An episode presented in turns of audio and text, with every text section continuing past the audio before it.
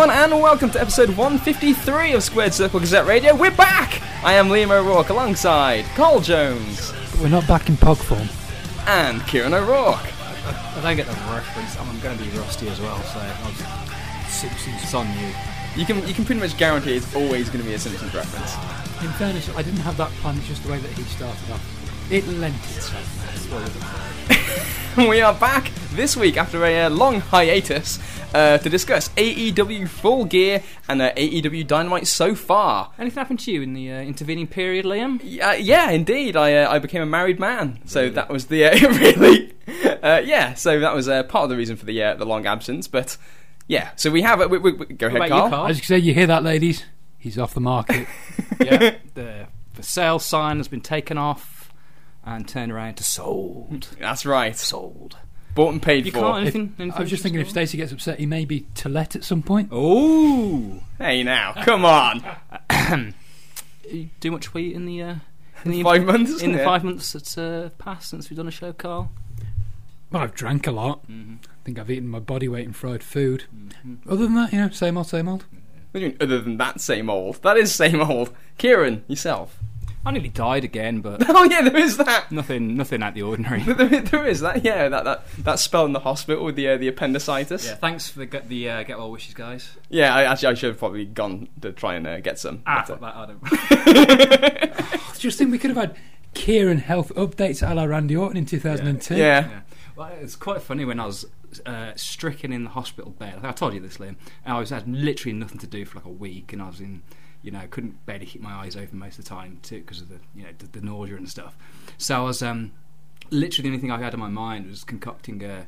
A, a return to the world of pro wrestling. So I set up this fucking fake wrestling news Facebook page. Started tweeting a few people in the local scene, you know, see what's the lay of the land. But then the, the, the uh, my page got blocked and I haven't been on since. Oh, So, plus, I got out of hospital and the PlayStation worked. So there were better things to do. Yeah, yeah. So, with that said, like we said, it has been a long absence. We've missed you, everybody, and I hope that you've missed us too. Um, we do have a couple of shows that we've recorded previously uh, that we never actually aired. So, we're doing this one this week to kind of get back into the swing of things with some current events, talking AEW. Uh, however, next week we're going to post our show that we recorded, uh, our second 5 for 5 show, talking 5 of uh, Dave Meltzer's rated 5 star matches in the Wrestling Observer newsletter. And I'll uh, talk to you a little bit about that at the end of this show. And then the following week after that, we will be posting the Monday Night War timeline series covering March and April of the year 2000. So lots of fun in the next three weeks here at SCG Radio. We're glad to be back. Uh, as we say, it's kicking off, full gear. Uh, the last show that we posted was AEW's Double or Nothing coverage when we were there live in Las Vegas, Kieran. Uh, Carl, I don't know where you were. Uh, Around. and uh, and on that note, it feels quite interesting this to be the first one back because I kind of want to get your thoughts, big picture, before we break down match by match, on what you thought of this pay per view. Because for a couple of days afterwards, when people asked what I thought, I was at like odds. Like I, I can't quantify what I think of this pay per view. I can't say I can't say it was a great show. Was it a good show? It wasn't a bad show, but I'm not. I- I'm really kind of having a hard time. I think it's because there's there's bits and pieces I liked and didn't like. I was So going to say, do you still feel that way now on on the, on the surface? Because I'm I'm very much of the same ilk. I still haven't quite got a definitive answer on that. Well, did either of you pay for it? yeah, I did. I did too. Which, first of all, is a big sign that we were both Gave a shit. Yeah. to pay it half of a minute because I wouldn't do that over WWE ever. Um, Yeah, fuck. More on that later. yeah, well, maybe, um, maybe not. I guess. Um, but yeah, I so I didn't feel it was bad. It was sufficient. I was, sa- I was satisfied. I got my money's worth. yeah, that's true. Um, but come on, that main event was bullshit. okay, well, we'll come on to it. But uh, I yes, yes, we will. So, so okay. So on that note, then, did you feel like so you felt like you got your money's worth? You were happy yeah, with yeah. it. You weren't pissed off that you got ripped off or anything like that. No, absolutely not. And I, I paid. Thing is, as well, because remember it's only four pay per views a year. That Yeah. does encourage you to well, encourage me to buy. It's like rather than fucking around looking for a, a shitty stream, I'll just pay Mm. for it. Um, I just no. I mean, I wasn't disappointed. I wasn't offended at what they did. I just didn't like the, the conception of that main event in particular. Was Yeah, I mean, whilst whilst saying I sort of have a have difficulty giving a definitive response on sort of, you know, sort of categorically yes it was brilliant or no it was terrible sort of thing. I don't, I don't feel like it was some sort of stitch up and I've been swindled in any way, or you know, not that sense of being being sort of given something under false pretenses that you get with uh, some of the e shows these Mm. days. Yeah. Okay. We'll break down bit by bit. It starts off on the on the, the buy-in with the countdown stuff that was aired on the uh, the, the countdown to Full Gear, which was on YouTube earlier in the week, that I'd already watched. But I love watching it a second time because I thought this was fucking great stuff. Yeah, it's especially the Mox, um, the Mox and Kenny stuff, particularly the Mox stuff, which is the one thing I'll say about the main event. It'll probably it's, it'll be fine for Moxley. He'll come across like a badass. He'll be treated like a badass. So going forward, it's sort of like the end of the world. It's not like there's any wrong decisions really on the card. It, it's probably impossible to have wrong decisions. I think anyway, given Yeah. the nature of it. Um, and shit, we're only like a month in, so let's not be hyperbolic about it one way or the other. Mhm. I wasn't offended. I'll watch the next show. I love the show, so it's, it's all good stuff. But they could have done things differently. Come on. Okay, and we'll come to that as we say. Here we get to the main event countdown Oh, stuff. yeah, I thought was fucking shows. brilliant. Great. yeah. That was great. The stuff with Kenny outside the Tokyo Dome in the suit with the glasses was, uh, you know, just like again made him look like a star when he's. And we were talking on text messages about how you know if anybody else but Kenny was saying some of the stuff he's saying, he'd come off like a heel here. Well, it is. I was fascinated by the um, the line about when he's they're talking about the bingo hall, and he comes back with Kirk and what there's Yeah, Budokan and Korakuen Hall and and he's talking about all these like basically the really gives it's exactly the same as a, like a random J- MJF promo I saw like, a few months ago where he's like this guy's great but he's not MJF and that was the end of the spiel because he's a heel. Kenny's basically does the same thing saying that's cool but he's not Kenny Omega. But then he quantifies it with how he's great with like this twinkle in his eye like it's, he's a nice guy but there's this underlying pride in, uh, in his work that he has because he's a fucking artist and Yeah. so it's like this interesting Tony strikes, which is, Yeah. which is different to other people, and it's he is he's Kenny fucking Omega, so that's what his gimmick should be. Yeah, love that stuff. Uh, I thought the uh, the Proud and Powerful and Young Bucks stuff was pretty good too to, to kick it off. Actually, it was the whole. Oh, I'm even separate. it. Cody and Jericho stuff was great too, uh, and and I thought again in terms of like actually a, a build up to the show, I was I was uh, I was super pumped. And then they go to the building, which looked great. But one of the reasons why I'm kind of having a hard time with this show, I've I've been hearing like bits back and forth on this. I didn't think the crowd was very good at all on this show. Yeah, It's yeah, it's one of those things where because I've heard other people remark about how good the crowd were and the sort of the big things that they were into, and so I sort of, as I'm watching, it, thinking, oh, maybe it's maybe it's the acoustics, maybe there's just some sort of technical issue where the way things are mic'd up, perhaps. And then you sort of you just watch them in those first few rows, and you sit there and think, no, there's no sort of there's no visual aid to help you to suggest it's just poor acoustics because they look like they're sort of sat on their hands for a lot of things. Maybe, maybe the the, the, the expectations are so much from the, from the crowd that they that it's going to take more to, to get that sort of rise out of them. I don't know. I actually thought that the matches themselves were structured different to obviously they're not TV matches with commercial breaks, but um, for AEW compared to even Vegas, I, this might just be my perception watching this show. The matches seem to be like the for instance, the first match m- much slower paced, um, more conventional. Um, structure really to all the matches, which was is almost like they decided to slow things down earlier on when it's like I just want all the guys let them all go balls to the wall and have great matches. Yeah, Um, but like they used the in the, in the first one they used the, the Bucks and um, LAX to um, like the little um, ex- exhibition of the tag rules and things like that. That was okay. I don't mind that, especially on. But it was kind of synonymous of like a more I don't know. Um, I wouldn't say pedestrian, more a, a conscious effort to, uh, of pacing, which was I don't know. It might be just my imagination. I'd be interested what other people think of that. A, a more a more typical WWE, WWE, WWE. yeah. yeah. yeah, indeed. So the first match uh, on the pre-show actually was the, the Britt Baker Bea Priestley match. British shit. Britt, uh, yeah, Don't like Brit. no, she's poor. Poor, she's poor. poor. Not even average poor. No. Like the like the WWE Dirt- women. like dirt worst. Ah, I don't know, dirt Not worst. the dirt worst, but There's, she's there's worse. Gra- gravel. gravel. uh, yeah, so it was what it was. I've not been impressed with Britt any point of Sinner. Don't In fact, you- and that's that's been generous. I think it was uh, might have been the first exchange in this match. Um, Britt drops to a knee or something, and I think Brie was waiting for it to come back, and she. Uh, what Brie?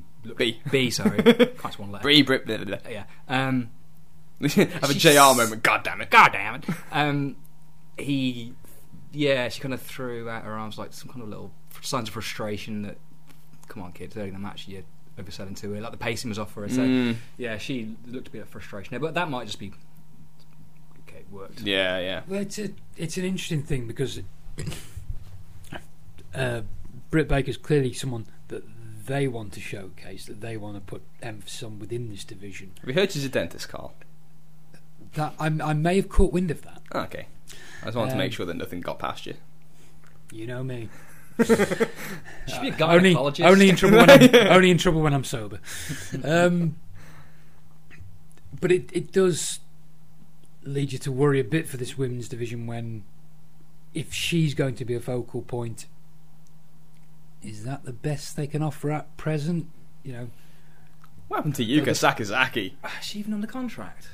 I was to start with. I just thought it was because they didn't want to push her and Rio at the same time. Yeah. of the petite girls, but I'm not sure. The way she just disappeared off the face of the planet. Um, Yeah, she's great. yeah, Bring her back. They've got some talented girls. Um, like they the- have. I, I just I'm, I'm sorry. I should quantify it in the sense of in terms of a depth. Depth of the division is concerning. If if Brit at this point is going to be one of your your sort of star names. Yeah. I think I guess they want her as the, the American face um, because they're going to build around the Japanese girls. Um, you got, but you got Bea and you got uh, is it her English tag team partner from Oh, Jamie Hayter. yeah, it's, it's like her as well. So they've got some talented girls. Um, I think of Shanna. uh, she's actually mechanically she's a decent mechanic. I thought um, she needs to sexify her up. I'm sorry, this sounds objectifying of, of the opposite sex, but getting a Ruben Neves Portugal shirt that's what I'll say. Oh my god. Sexy as hell. Uh, Awesome Kong comes out after the match with Brandi, and they uh, cut Bea's hair off and plant her, and I like that visual. The visual of the, the, the belt with the different. That was cool. yeah, I, Total I, predator with you. some something cool there. Uh, Some people are kind of worried this is going to turn into some kind of voodoo angle, but I don't think that's. Uh, you know, I'm hoping that's not the way this goes. Uh, Papa Rhodes or something. God I, damn. I, I don't. It maybe won't go to the whole voodoo shtick, but I'll be honest. I don't care for the Brandi Rhodes character at this point. It's, at all. it's delved into Stephhood, unfortunately, with the uh, trying to be a kind of wacky character over here, and then being the voice of reason in the Cody promos Yeah, too. just Like do, work- just- one just or the other, work. One or the other. Yeah, you're, you're either, you know, sort of. You're fish or foul. Yeah, Damn it. There you go. You can't be half But pregnant. then is that them as well? That they need to be aware that if they're because all the she hasn't done any out of character promos herself since she started. It's only been a couple of weeks, Mm. but they're using old footage for the hype videos and stuff. So Yeah. That's probably on them. Uh, she, she's in a tough position. She's trying to do something. She and she's a good fucking. She's an awesome promo. It's incredible promo. So maybe she doesn't need to try and do something to just be yourself. Yeah, yeah, maybe that's it. Uh, we move to the pay per view where it is proud and powerful. Santana and Ortiz against the Young Bucks to kick it off. Uh, yeah, definitely a different pace than I was expecting for this. Um, and I wasn't really sure if I liked the layout of it all that much. The way that it kind of was a bit staggered near the end. did. It, it, it, at one point, um, right near the end, they just did the stop. I know what it was. It was the spot where Santana, I think, Nick is on the outside and he's selling. He's been selling the leg for ages now. Matt's on the inside and he's got a bit of a beating. So they kind of Santana they kind of stop and just let Matt get to the other corner Mm. to tag in Nick because they know he's injured. And it, at that position, the match didn't. It's just brought it right. And then. Nick like hesitates before he gets in the ring, and it's just like it- the pace of it came right down. It's like slows to a crawl. started the match again. Yeah, essentially that's Um, what it felt and like. And then the, the, the go home spot didn't. The execution with Matt going into the into the corner that was too fast. and It was over, and it wasn't ex- it wasn't smooth enough that he was out of the way for the finish. So Yeah. That I think, and so those two spots particularly. I like the story they told. Um, it was just yeah, more the execution on that finishing sequence as well than and Yeah. as well as later. I think it's a it's a bit a little bit of a, an underlying theme for a good chunk of the show that it's this sense of timing that felt off, and I, I think it's something that's actually more pronounced in the um, in the uh, three team tag for the belt. I I think it's more it's more pronounced there than it was here. Um, I always find this a difficult one to gauge in the sense of I haven't seen a lot of proud and powerful and uh, people who listen to the podcast in the past will know that I'm not the biggest Young Bucks fan. Um, it's not like it was an offence, you know, a match that offends the senses or anything. I um, I didn't care for the selling of the leg spot too much, purely on the basis of after he's kicked the ring post, doesn't favour it an awful lot in the in the ensuing aftermath to me, or not enough. Then the spot comes with the springboard, where he drops. Then when he gets in the ring, he starts throwing all those kicks with the bad leg, and I just think, no.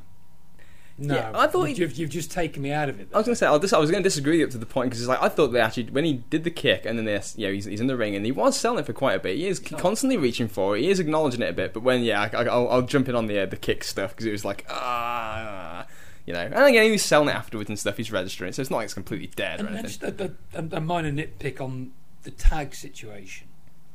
Okay, There is no use in emphasising that you're not going to allow a tag on the foot at the start of the match to then allow one two thirds of the way in. I think that was an accident. It looked like he was trying to tag his hand and he missed.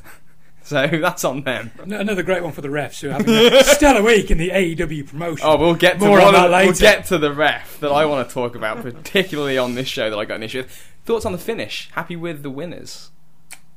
Seems to me like Proud and Powerful are going to be the new tag champs pretty soon. Well, they're going to have to go after uh, SCU. I'd Yeah, I- I- they're well- going to get them because they'll have all those titles. I thought. Yeah, exactly. That, that fi- I- There's some people who aren't happy that the Bucks have lost as much as they have. I'd, yeah, whilst I'm not a big Young Bucks fan, I'd, I'd, I'd sort of generally agree with that sentiment that they're they're having too many losses. I, the the booking of the tag division in general is not something that I've been overly keen on. I, I wouldn't have put the belts on SCU. I would have had the final of the tournament be at the pay per view, and yeah, if if, I had my druthers about me, it would have been Young Bucks versus Luchas. Yes, we've already seen the match, but those are the two star teams. Uh, They're, they're the teams that everyone know are the best as yeah. well. The second SCU won, the whole everyone's thinking, "Oh, There- they there- shouldn't be the champs." Yeah, there are there are certain people in the in the company who just have that element of gravitas to them, that bit of polish that a lot of other wrestlers on on the roster don't have yet. Um, so yeah, I, uh, look, it, it's early days, and I may well be. Um, Corrected in, in two or three months' time, we'll, we'll maybe do another podcast, and I'll say, "Yep, I was completely wrong on Proud and Powerful," but I need to be convinced at this point. Not a fan. What do you think of Ortiz? Odd job. Yeah, The best, the best, the plane, the plane. Very similar. Biting the rope for some reason to get super kicked in the back of the head. yeah, all that. The thri- claw. The, the claw that sort of borders on oh, thriller Oh, shit that he does. Oh, God, what's mm. fucking hilarious in the in the countdown show when he's he, he's so proud of Jericho beating Rock and Us in the same night. He like, shrugs himself like, "Yeah, come on now." I know that's true because the WF told me so. yeah, I quite, you know, I like the team. And then, of course, the big spot, the Rock and Roll Express, Ricky Morton. Again, Robert Gibson is just Fucking- standing there while Ricky Morton does all the work. Think things have changed in 20 years. God, Jim Ross fucking did my head in in this match. Um, putting over the Rock and Roll Express every turn. They're going to get their fucking spot at the end of the match, Jim. And, like, put the Bucks over, put Ortiz and Santana over. And at the end of the match, like, he's he, again, oh, my, hello, rock and roll, and all this shit. You're never too old to Never rock too and long, yeah. roll. And Excalibur tries with the Bucks are on their way, and Jim Ross, yeah, yeah, I guess so. Fuck's sake, who's paying your bills, you fucking hick? Sorry, Carl, but There are some issues with Mr. Uh, Ross yeah. on this evening. There are in general, but I don't. I don't like the comment. I don't like them as a pair. Okay, well, it's a two man booth. So what did you think of the two man booth? Especially, I'm, I'm always in favour of a, a two-man booth over a three-man. I've never been a big fan of the three-man. There's too many voices at that point. I'd, I'd almost, if if you're obsessed with having more commentators on the show, I'd almost rather you rotate people in and out. If if yeah, yeah. if you're that desperate to do it. But no, always a two-man booth. I just I don't like Excalibur no? at all. There's this way he tries to he tries to. I'm not going to attempt to do an impression, but it's it's the way he tries to put Luke have this Schumacher- element of gravitas to his voice when he's explaining something, or, or when he's really caught up in something. This sort of guttural noise he makes. And I just- Tope suicida! Yeah. yeah, like that, exactly like that. Uh, yeah, I just I just don't care for him. Okay. Uh, he's improving. Um, And I see. I dis- I think he I think he's regressing. oh, no, I, I think I I think he was better in early shows than he is now. I think he's much smoother now um, with his verbiage. JR generally smoother, but I just it's not even the little brain slips he has. It's I just, there's sometimes the priority on what he's saying. It's like JR, go on. he, he's just saying things this like almost like hypothetical cliches, and it's like you've got to focus it on the products you're working for, and he, I don't think he's doing that. It's like he's he's he's he's doing his thing, irregardless of the fact that he's now full time in this promotion. This is a fu- this is the shit Yeah. you've got to get over. And you know, there are times when like stuff's going on where he really adds a very important touch, and he's really good. And then there's times when he'll just like pose questions that have no value, and it, by doing so, almost kind of question like it, it like adds a seed of like. Uh, What's the, I'm trying to. I'm struggling for the word here. ambiguity. Yeah, or just uh, just instills a lack of credibility to what's Oh, going on at that exact moment in time.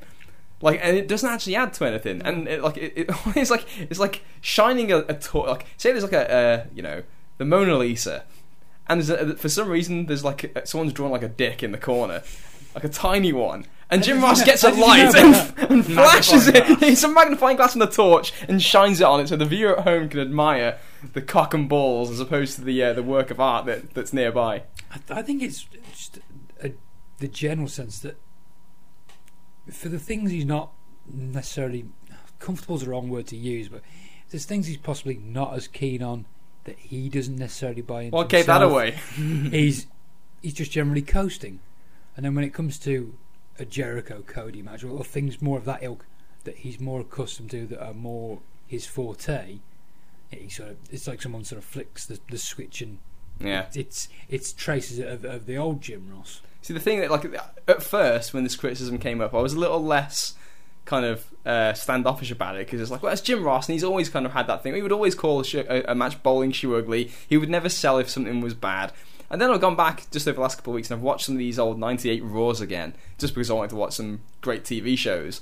And if I, if Jim Ross can sell the DOA, Well, that's the thing. It, that, I said before watching doing the the um, But, oh, so I was just going to say, just- but again, even the DOA, that's traces of, the, of tough, rugged guys of, of the mid South ilk. So that's It's the, for me, it's the overall. You look at those those Raws, and he was the absolute glue more than and the difference. Totally. between those two shows on, on telling the story, the narrative of the whole zeitgeist and atmosphere of the whole product of, of this self-contained environment, and that's what exactly what AEW needs to from their commentary team, and it, he's not he's not delivering. He's not that, yeah. Um, moving next to Hangman Page and Pac in their uh, second match, I believe. Second or third? second. Second, Se- because the first one with was on AEW, TV. yeah. That's right. So yeah, they had the the one on the house show. that I was thinking of. Anyway, so yeah, Hangman goes over. Uh, I'll talk about the match first. We'll talk about the individuals. I actually thought again, not a great crowd to start with, but by the end they got them, and I thought that, that was uh, quite an accomplishment. yeah. I, I think they I think they drew this crowd in. Um, I I really enjoyed this. Um, and I, I think it was the right result, which is, is something I haven't always well, touched on with the opening match and, and sort of talking in general terms about AEW up to this point. I, I think Page certainly needed the win more than Pac does. Because I always get I get the sense that something. Whenever I watch Page, I'm sort of I'm, I'm I'm not entirely sure what it is I'm looking for, but I'm sort of I'm looking for something. Something hasn't. I just get a sense something something's not quite clicked here yet. Something's not quite clicked here, and but you're sort of seeing that and you're thinking, "There's this rough diamond. There's something there. Something that can You can see it. You can see. It's like what is? You, do you know what I mean? It's sort of Edwards, just- Edwards had the exact same opinion we saw him live, and then every time like there's been like a little promo or something since Edwards will send me a message and say, "I'm still waiting. For, I can see it, but I'm just still waiting for that one thing that convinces me that this guy is is like there." Johnny Cumdick puts it, put it down to about a lack of, Another good friend of ours. another good friend of the show. Um, sorry, I missed the show as well. It's his birthday today. Is it? Shout out to Mr. Cumdick. Johnny, yeah, it is Mr. Cumdick. Um, I'm not sure it's hyphenated, double barreled. Anyway, uh, yeah, a lack of fire, of, uh, passion in Mm. in in, in uh, Hangman, which especially in his facials, I think th- there's definitely something to that. Um, which I thought. It kind of felt like he might be going heel going into this. He was so Yeah. cold, doing jobs. They're teasing with some weirdness on being the elite Yeah, too. still doing that, and so down the line maybe uh, might just go solo, separate from those guys. Um, I'm glad they didn't flip him now because we're, we're a month in. We're a fucking month into Yeah. TV. Don't be flipping guys. You don't need to. MJF we'll get to obviously, but see, that's been everyone knows that's going to happen for fucking ages. It's just a matter of time when they pull the Yeah. trigger. So I'm a little leery about Pac, to be honest. That's great. Pac is a fantastic wrestler, and when I watch him, everything he does is so good and so crisp, and yet there is something inherently about him that I'm just waiting. Also, like Hangman, to actually like grab me and convince me that like there's there's just like a little bit of blandness there for me. It's just like doesn't. Is there? I don't know what it is. It's just there's something missing for me. I'm not necessarily saying with yourself so much as with crowd reactions and that sort of thing. Do you think he, he's suffering a bit from a stigma of being the guy in WWE that was just Neville that gravity forgot, and there's almost a. It's not a criticism of him so much, but just sort of a. You're with that this bloke. crowd, it's a it's a guilt by association, just a little bit. Yeah, maybe. Maybe. I mean, he's also been to, to that live crowd. They're probably where he's been like out of the company for like two years and, Yeah. and stuff, and he's had the long Been in spell Dragon and stuff. Gate and all yeah. that. Um, I just think he's also the only like full as much as you can be when you're doing beautiful flips over the ropes uh, and landing like you can control gravity. Um, proper who works as a heel Yeah. the whole time, so he's also the outlier in the company in a way. He's Like, valuable in that sense. I think there's just you know what? Like when I watch this show, I just keep thinking to myself, "Fuck me! I wish that Tully was with him Yeah, we'll get to that. to do the promos." Because, Well, yeah, I've got, I've got a theory on that as well. but yeah, so uh, yeah, uh, yeah, I'll talk about that because I've got a similar theory that I like to dispel to, to put out there. But uh, yeah, I mean, good match. I'm glad Hangman won. Um, I don't think that it was. I I know that some people were thinking Pac should win because they've been building, you know, beat Kenny Omega and that they've been pushing him and stuff. And but I think Hangman needed far more. So and they're doing a rematch. So I'm guessing, hey, maybe 50-50 with these two for a little bit. But uh, there we have it. Uh, moving to Shawn Spears, Joey Janela. Shawn with the great Tully Blanchard, who needs to do a promo on television. For Christ's Why, sake, come why isn't he talking? Why why'd you have him and not use him? I think they have. Jericho wasn't going to have a group to start with. I think this too. From that promo he cut with Jim Ross, right? He held up the five and he pointed to the five. He said, I got an inner circle. This was Shawn Spears. Shawn Spears did a promo with Jim Ross, and he said, How many people do you have in your inner circle? And he held up five fingers and said, Cody was one of my five. And then Tully comes in the room, and that's how they introduce him. And yeah, the, the use of the term inner circle, the fact that he held up five fingers, like you, I think, I reckon that he was supposed to be in that group. Yeah. Uh, no, I don't think he's supposed to. Be, I think he's supposed to be the leader. And then I just his facials are so fucking wet dog. I don't know what it means, but he's a wet dog. um, it's he's just he's what he is. He's a good hand. Yeah. so yeah, Jericho's better off the group. So and that's and by proxy that's fucked over Tully a little bit. And I think they've just maybe just slowed the roles. Like let's just Spears, if he's gonna get over, will he'll take time. Um, Yeah. Let's bring that along. Let's not force it. Let's not force feed it when we've got the Jericho thing. We need to prioritise anyway. So Yeah. I think they just, just just pull back and pump the brakes on Tully. What they end up doing with him, well, we'll see. Yeah. Yeah, stop. Stop drawing attention to the whole perfect ten thing. It doesn't do you any favours. But the thing is, if you take that away, there's nothing to replace it with. Well, there's He's not- quite well, plain, Well, let's, let's, well, let's let's just accept that he is plain. They've already Let's- taken let's- his yeah. contacts off him. So sorry, just- dude. Yeah, Pentagon wears contact lenses. Yeah. Lose them. yeah, he's just. Look, at the end of the day, he's nobody. let's not pre- let's not pretend he's going to be anything more than he already is. He's not going to grow into anything. That's he's, the kind of candor I've missed He's, he's on already he's already closer to forty than he is thirty. Just he's a he's an extra pair of hands on the roster. That's all he's ever going to be. Beating Joey Janela here. Your thoughts on the outcome? Well, I don't care in that regard because whilst whilst I whilst I don't want to go at sort of like full Jim Cornette on any on any of this stuff, but I do not care. Joey Fucking- Janela. What a crock of shit. Every time it's that The mannerism. fucking oh, arms Oh, out Yeah, and the tongue yeah. out. So, speaking We said that at All In, like when we reviewed that show, September of last year. We said, I think you actually said you're fat and you gimmick shit, Kira. That was your words. That's. All that's all he's got. He's putting his arms out. He doesn't have a personality, and, and No. also I think he's actually, in some ways, quite woeful as a wrestler. He's not. He's not. Himself, He can't wrestle. yeah. Watched that He's not- Kenny match? Yeah. Like. Jesus. Wasn't, wasn't his brag that he, he taught himself how to wrestle? he didn't teach himself very fucking well. he's look, he's sloppy. His physique is shit. His look is terrible, and the notion that anybody, and this includes Shawn Spears, anybody would have to run away or back away in fear of that man, who who he, he is the real Zubaz Spaz.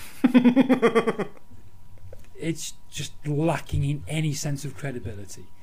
The only thing I wish, Scathing review from Carl Jones. the one thing that was sorely missing from that match was if he'd genuinely been spiked with the pile driver.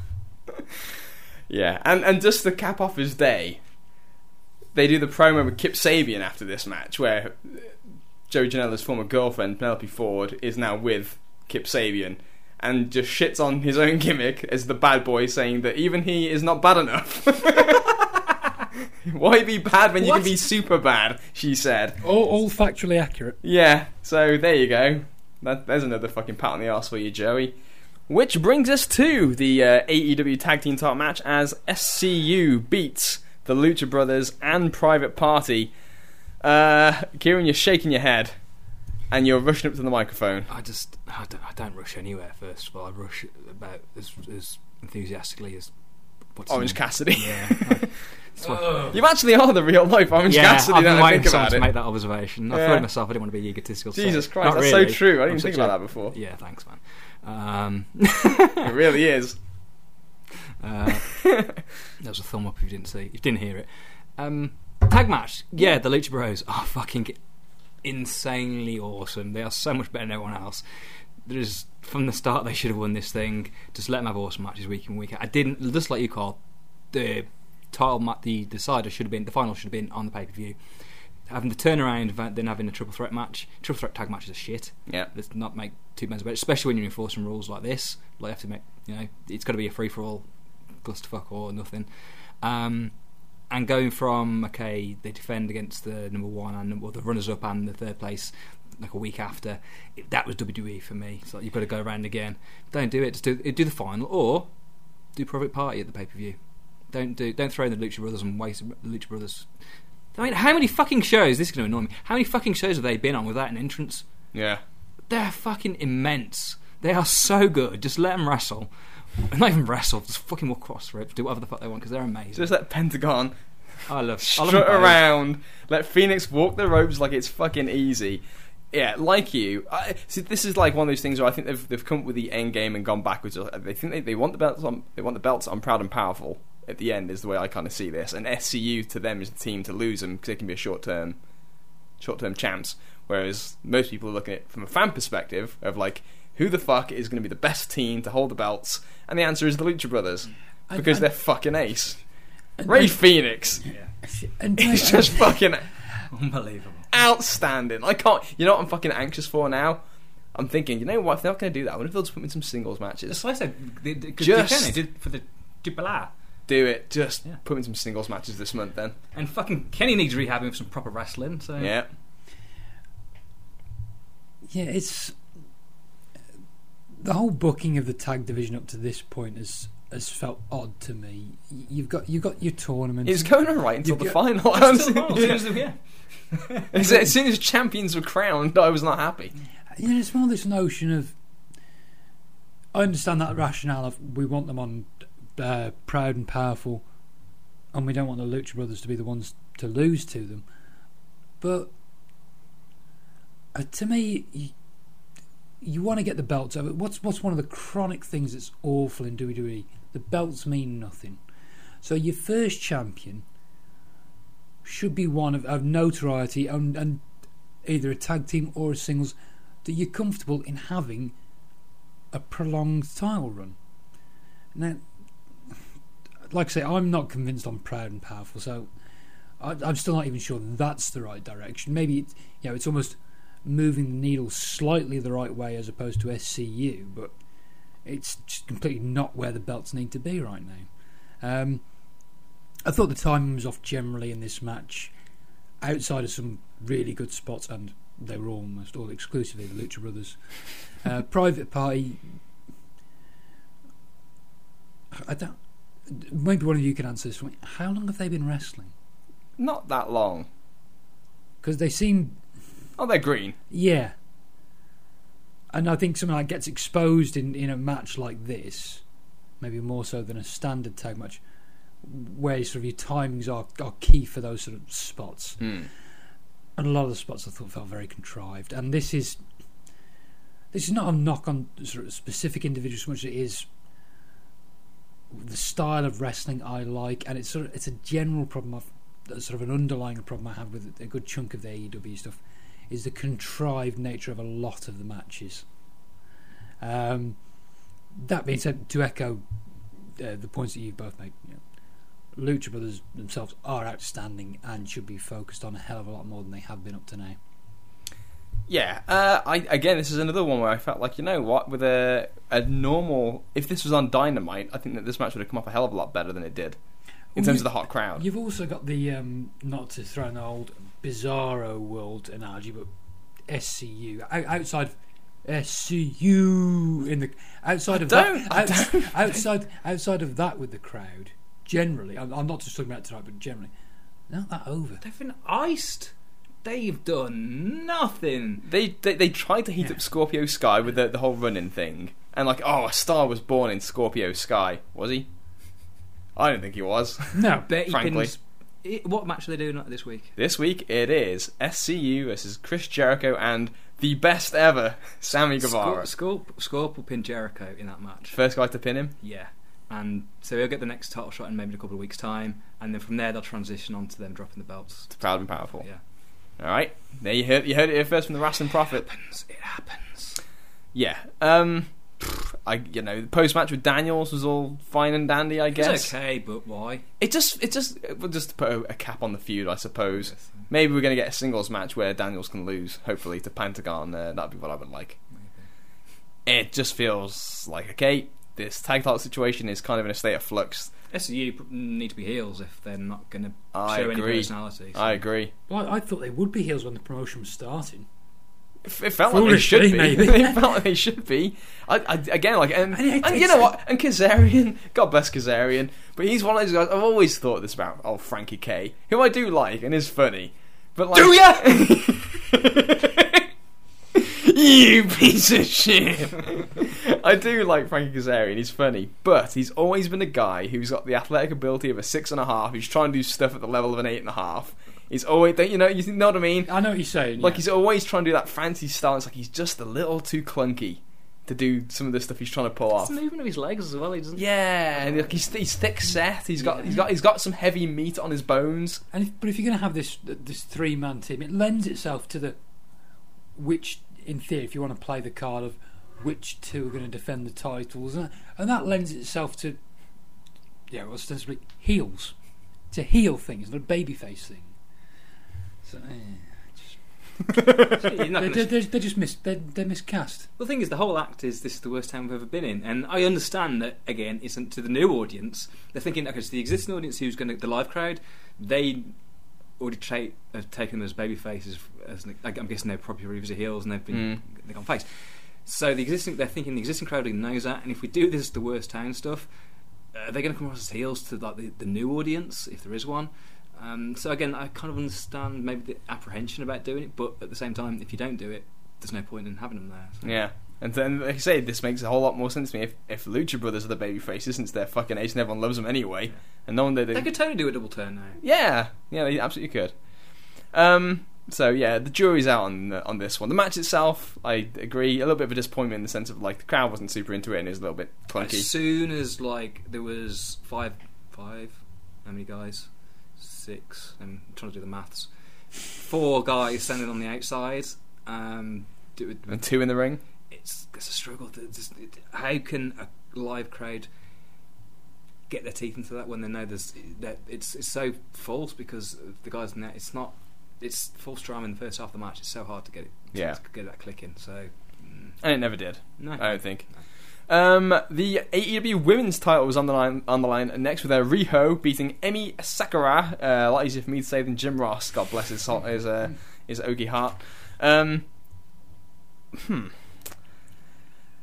The yeah, uh, The- Uh, I thought this was tragically let down by Emi Sakura's insistence on just doing her gimmick, which is a babyface basically gimmick. a babyface gimmick, and Wh- Whilst grizzle arsing intermittently. Okay, yeah, and it's like the whole the, the interest of the story is that she's the, the trainer and the little Seth with the the uh, on, on Din- on Dino with the like the quick counter exchange to go home. That was nice because like, I liked that's it. the story. It's like yeah, she's like Riho's the should be again. If you had a commentator putting the story over, Riho is the quickest female ath- athlete, and that's why she's the champion. She uses it to advantage. But the one woman in the in the division who knows what she does is gonna The trainer. and, Yeah. she, and she beats her. That's and that kind of thing isn't being put over enough. yeah. It's like the the, the, the theme of of of, of, um, of of angles and storylines are there.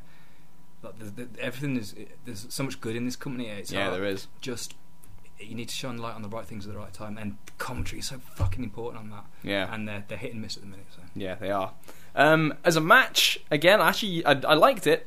Um, this was another one where Carl, you were talking before about the the rumors that you heard before. Because you obviously you, you heard about this match before you actually watched it. Yes. Yeah. Um, this was the last match you saw, as I as I remember. So it was, yeah.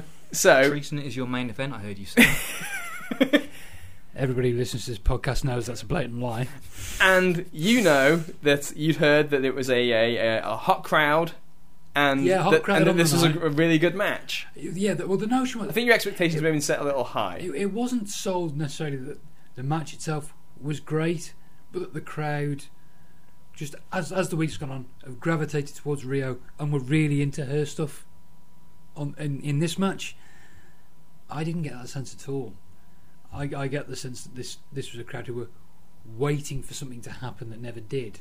Um, the the most I got the sense the most I got the sense that the crowd were into the match was actually things like the the surfboard Yeah. for example, there's sort of isolated little moments, but I never really felt felt that this crowd were brought along with the match at, at any stage. And to Kieran's point, the the insistence on Sakura going with the gimmick as opposed to telling the teacher-student story hampered it. Mm. You know that that compounded by the commentary. oh, and the fucking heel crying her eyes out at the start of the match. Well, that's that. That was the Grizzle Arsing remark I was referring Sorry. to. Oh, That's Um, Carl's term for crying. oh, is it? Yeah. Grizzle arsing. Grizzle arsing. You never heard that phrase? I've never heard it in my life apart from from I you. thought you might have done the best. You know, my mother's a, a Brummie, and you know, you having, you having lived in Birmingham, I thought I thought this expression may have been. Grizzle arse. See, this is what. See, folks, Can this you imagine is what our American listeners Yeah. would think of that Yeah. expression? Yeah. There's some weird sex games in the woods, but you see, listeners, this is the problem when you cater to an existing audience and don't necessarily appreciate the wider audience. yes. I am guilty of that as much as anyone. Uh, Not a reference to Jake's dad either, surprisingly enough. for a change, or the learning tree.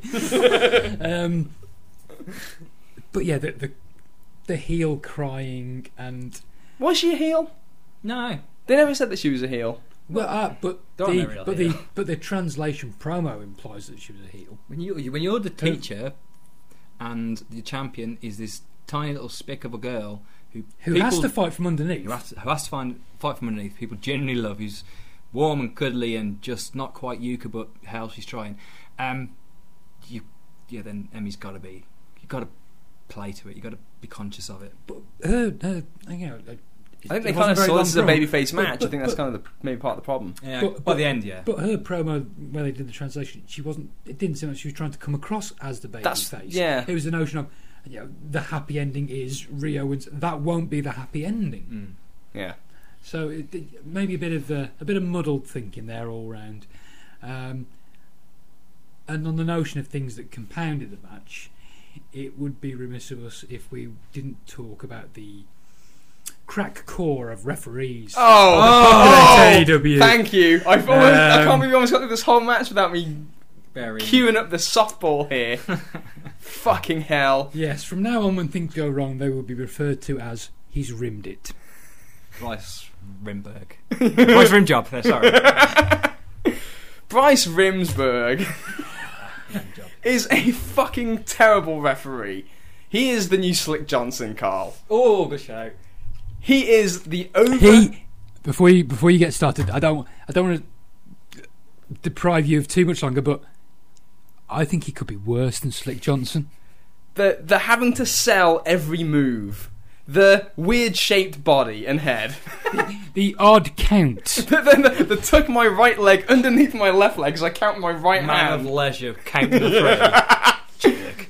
The fact that like he clearly like wants to be part of the show. This he pissed me off the first time when he put fucking Orange Cassidy's glasses on his face in the middle of a match. Yeah. It's like, fuck off, referee. What the fuck are you doing? Get out of the way. You're supposed to be neutral. Stop playing along with the show. And then there was another point in this entrance here where uh, Emi Sakura comes out with a microphone and she passes it off to the referee. Oh, God. And then he like he does like some stupid little smile at the camera. No, he sang into it and went, eh, Yeah. like he was fucking G. you fucking know I'm right. He will hear this and he will get mad. Right, Bryce. I'm gonna call him Bryce. I'm gonna text him right now. Right, Bryce. Um, G. John Bryce. uh, sort of the, the you don't want to call it the piece de resistance, do you? But the, the, the cherry on the shit Sunday of his performance to me was very much the ten count. Oh yeah. The ten count was the the epitome of his shitness. Can I just say though, it would be G trying to be obnoxious, which is a level above the norm. Yes. but yeah, I would that, as a heel gimmick when he's doing as When he Chase. was doing John Chase, yeah. yeah, it was. T- yeah. Not you, Bryn Job. Yeah, this was. Uh, I, I, he annoy, he really. Anno- I hate referees who try. You're not part of the You're show. not the show. You're not the show. Fucking settle down. Stop trying to sell. And there's one point near the end where they're doing the handshake, and you can see him Oh, looking at the God. camera to see where the camera is, so that he can do his bit and act. And it's like, fucking, just stop doing stuff. You fucking bald asshole. yeah. So I'm not a fan of Bryce Remsburg. Besides that, the match was fine. Honestly, I thought the match was fine. It was fine. Just get Yuka in. Yeah, yeah. Uh, The, the, the, the women's division is lacking at the moment. It's it's lacking. Uh, Again, right, Yeah. we've got to. Again, I'm just going to say this is a theme of the whole show. We're a month in, right? And it's it's a balancing that because they want to put. They need to get these girls on TV to get them over, mhm. but they've got to. Be, there's a balancing act, not exposing the ones who aren't ready to go. So it's, it is a it's a tough thing. And then It is because they're trying to they're trying to get multiple divisions over at the same time Yeah, it's- it's- in different ways, so that it's not repetitive. And it's a precarious position to be in. I, I'm, I assume that going forward, that the story they're going to get to is small, diminutive Riho against Awesome Kong. yeah, I'm not entirely. Sh- I'm not entirely sure on that one, just because I, I don't really know what value Awesome Kong brings to you at this point. I've always been of the opinion she's a bit overrated. I don't really. I've never really thought of her as being anything outside of that initial Gail Gail, Kim Kim, series. So mm, we'll see. I mean, it's it's a natural story to tell, but yeah, there's um, there, there's a real lack of depth to this division, which you know, is in you know without wanting to be hypercritical of them, it's to be expected at this stage. yeah, exactly. So I'm, I'm not too concerned about it. If anything, and we'll talk about this. Yeah, if, if we're in the same situation six months from now, you think, okay, yeah, There's a Brit, problem. Britt Baker's your babyface champion or something. You think, yeah, she better have come on fucking leaps and bounds by then. Yeah, and it's just that thing of you know what they they need to spend the time, but at the same time, whenever I watch the women's matches on TV, I always think dock three minutes off this match. oh, definitely, absolutely. and the rest probably like you know at least three minutes. The, the, the, the matches are going too long on TV for the women. Mm. It's not helping them. It's not helping them get them more over by giving them longer. no, that, that is definitely a miscalculation. Yeah. Uh, so we move now to the AW World Title match. Uh, Cody and Chris Jericho, and the this champion. okay. Chris Jericho is the best thing in wrestling. Yep. We agreed. Yep. Without question. Yeah, it wasn't. It hasn't been in question since the day after he won the title. and Yeah. lost it and cut a video saying, in, in the hot tub. "Yeah, he's the best thing in wrestling. Easy, He's fabulous. Cody Rhodes is a remarkably good babyface. unbelievable baby." What a turnaround in Cody in the last two years. face. I mean, I remember being on the show mocking poor Cody for, for when we reviewed a New Japan show because he's this average Mikada. Boy, has he improved. He's a fucking wonderful babyface. He's an excellent, excellent performer. Uh, and he, heel or face. I think that's the thing as well. Long term, he's going to be a heel. Yeah, it'll be a brilliant heel It will be a when the time is well, right. that's the thing. They've got to get there. Yeah, yeah. So I, It's long range I'm- right now. There's probably people listening who can't fathom Cody as a ba- as a heel right now because he's doing such a great job as No, a you- babyface. Yeah, and, and there's no, there's no, the, the heel side of things at the moment is stacked. Might be the wrong word to use, but like we talk about, you know, the notion of Hangman Page going heel at some stage. There's that sense that with Jericho's group being what it is, there's the potential to get lost in the shuffle Oh, and, yeah. and have, like you say, have too many turns early. You don't want to set that that precedent.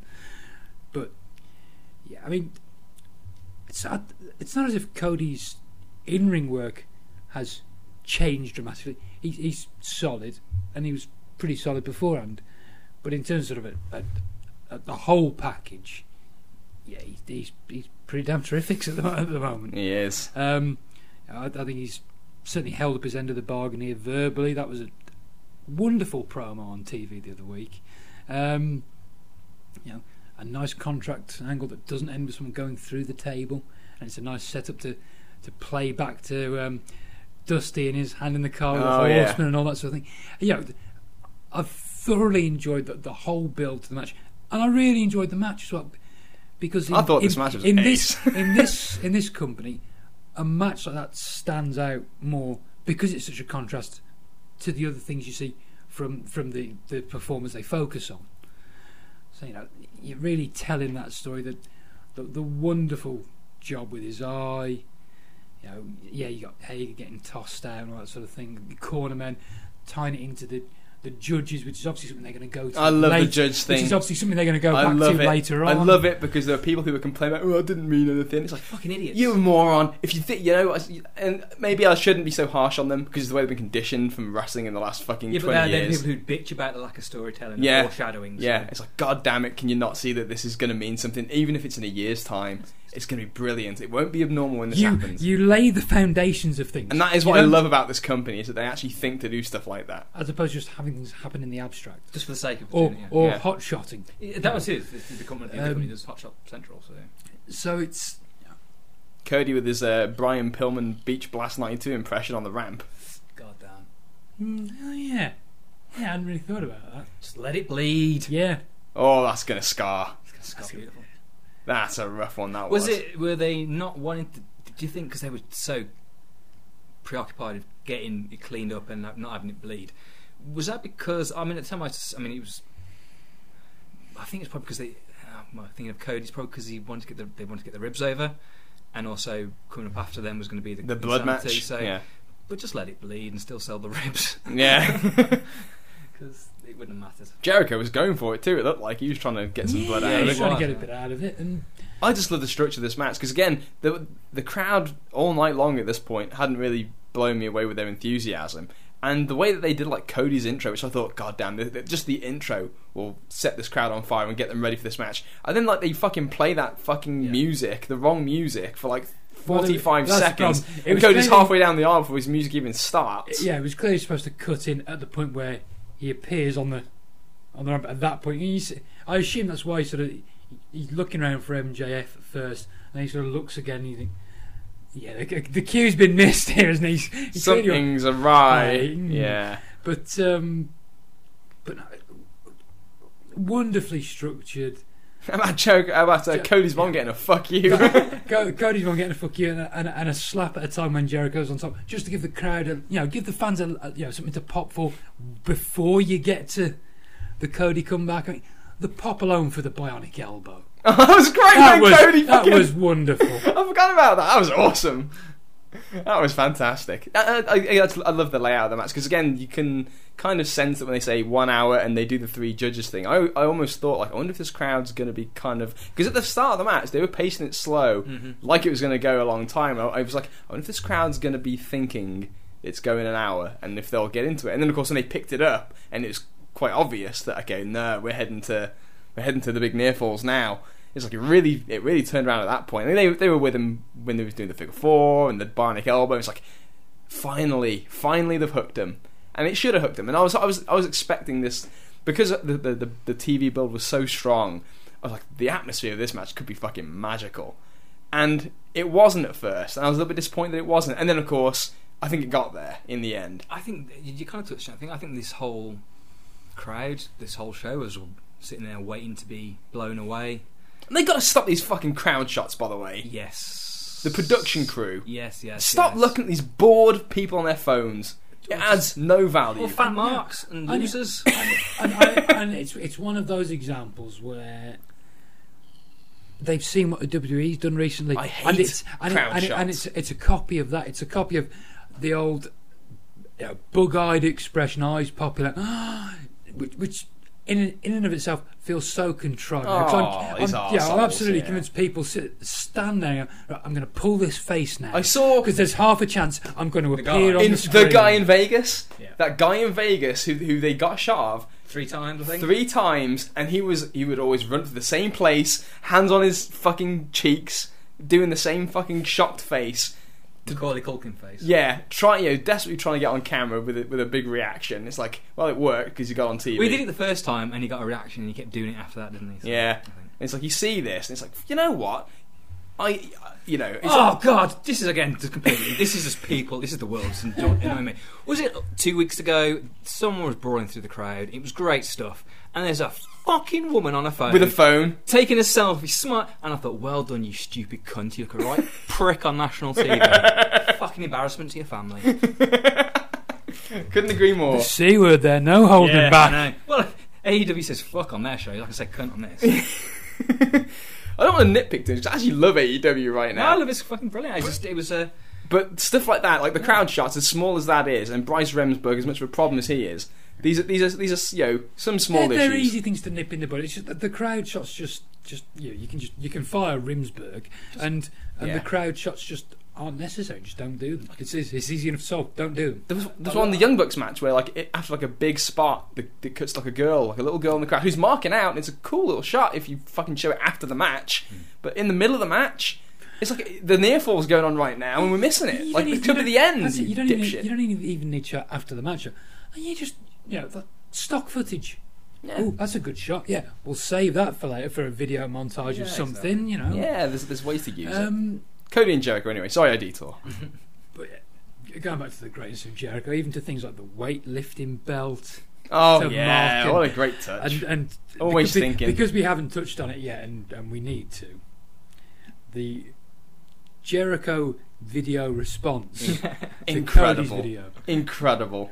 The best thing I have seen all year it might be. I- from, from a video package. I actually. The best video package I've seen How, all year. how many times do you have to watch it? Because the first time I watched it, like it clicked straight away because the Yeah. music. But the second he kissed him and the penny drops, I just pissed my me pants. too. me too. Like, oh, they're gonna do oh shit. They're gonna do It's a spoof. So like I, I was watching it, I'm like, what the fuck is this? And because of the way the crowd is like over the back, I'm almost kind of like, it's like, are they doing this too much? Where they have the crowd noise during the promos? Because they did the one the week before where where proud Jericho's talking and you can hear fucking Ortiz screaming the best a thousand Yeah. times. It's like.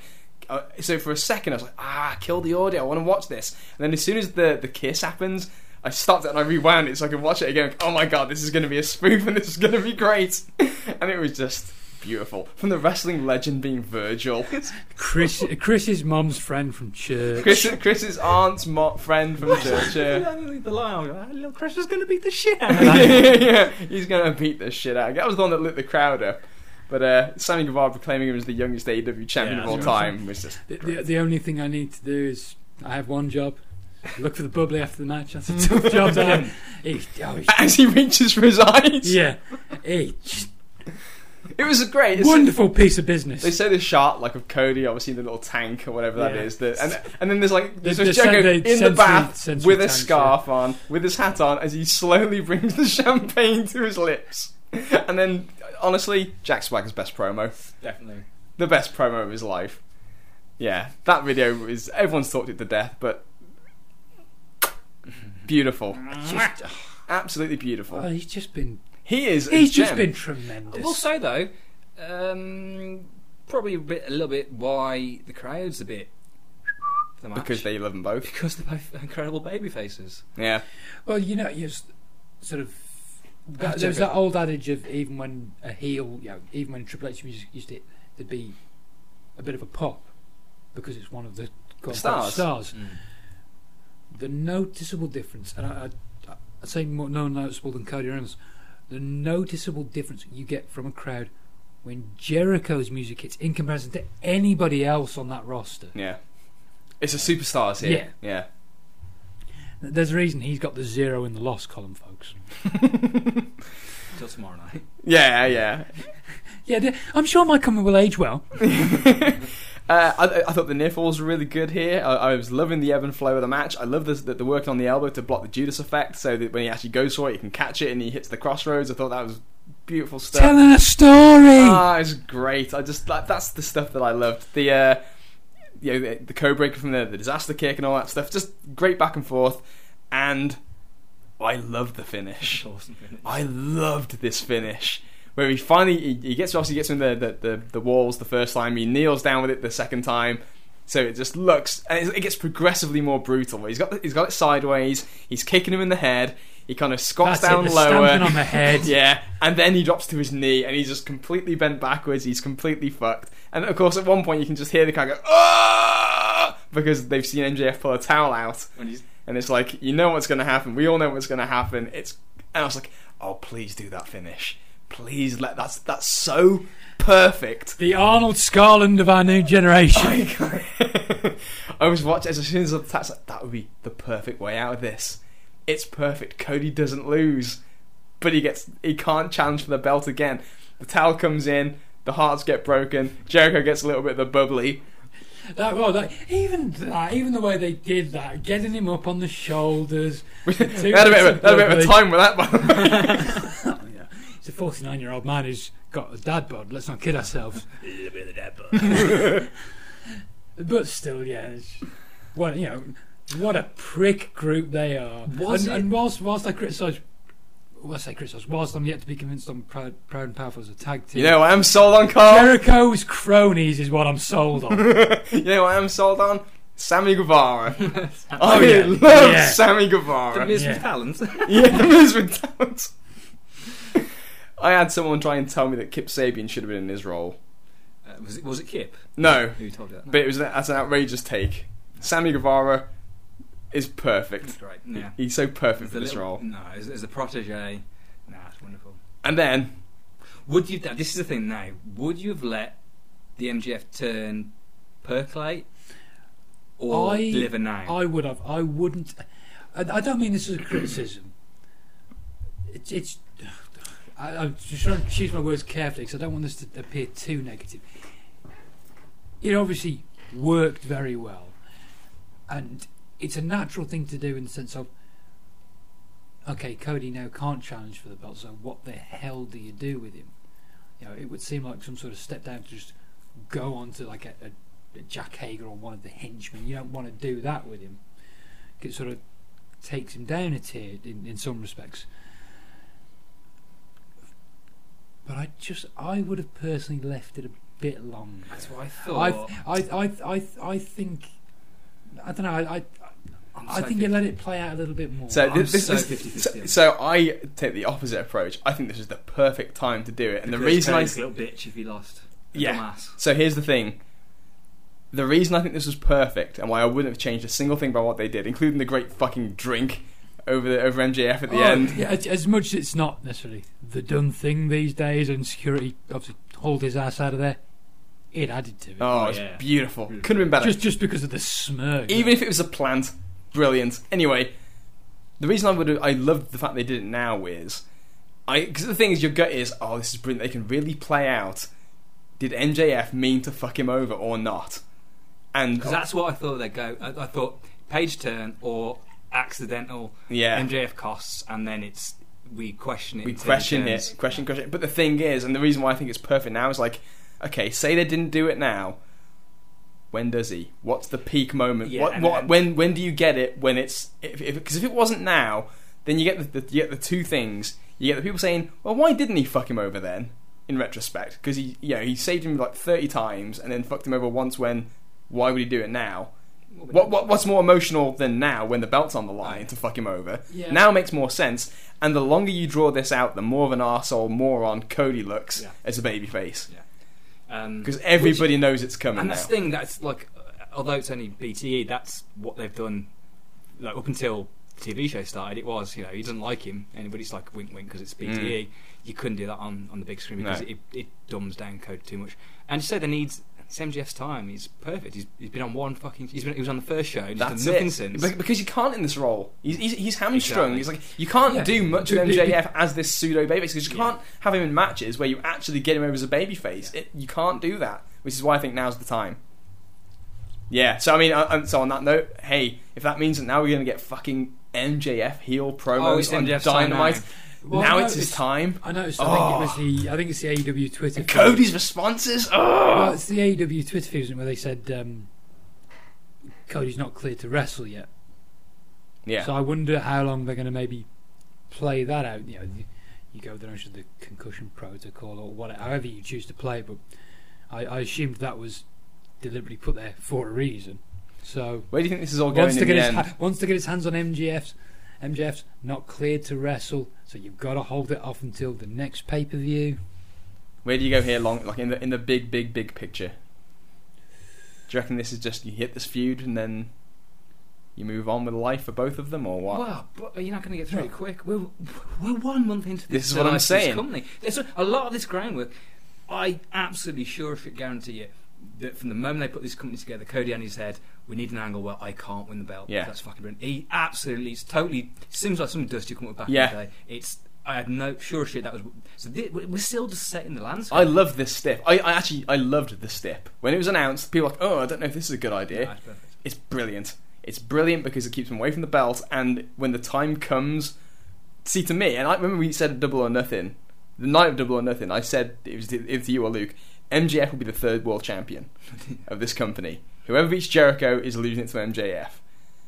And I would love MJF to get the belt, and Cody can't challenge for it Well, off and there's- MJF and there's because simple- because MJF stopped him from doing it, and he They're more likely to create a mid card title, which is off you, Dave. I yeah, I can actually see that. I think they might well do that. But I kind of love the idea of MJF as, as the champ that Cody can't challenge Oh, yeah, that's perfect. Because MJF is the reason why you know, like didn't even lose.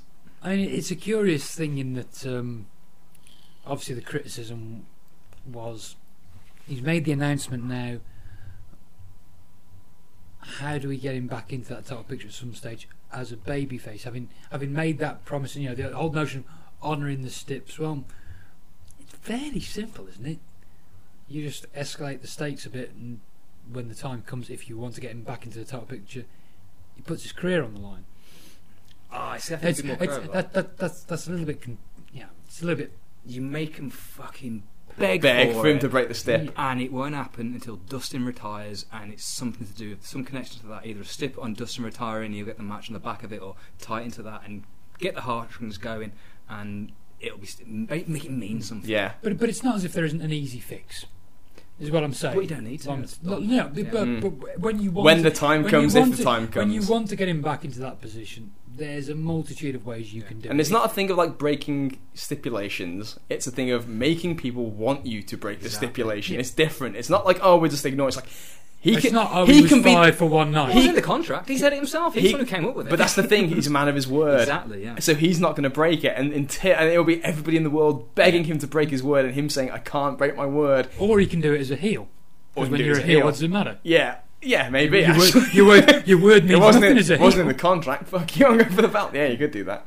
But anyway, there's I, I prefer the other way. Don't get me wrong. but there's a but the point is you you if you can do this well, and this could be brilliant. Yeah. This could be magic. As Cole laments his bleeding hands on the break here, it seems like the uh, you're probably trying to do some fucking garbage wrestling. I like that tie-in. Jon Moxley, Kenny Omega. Um, I feel that generally we've been positive throughout this podcast. Well, I hope Well, it does Mox- come off that way. well, that's, that's the way for our for our listeners. That's the way I think we're generally intending I'm- this to come off. I'm generally Yeah. positive. I'm actually quite Trying, positive. trying to be positive with sort of you know, constructive criticism as much as anything else. Because we like it. That's Yes, Yeah. not We- because we, we- we think it's terrible. Yeah, it's not. We we want this to work. Yeah. Um, that being said, I hated this match. As a I- match, I fucking Yeah. hated it. Yeah, I guess it's it's too long. It's nothing.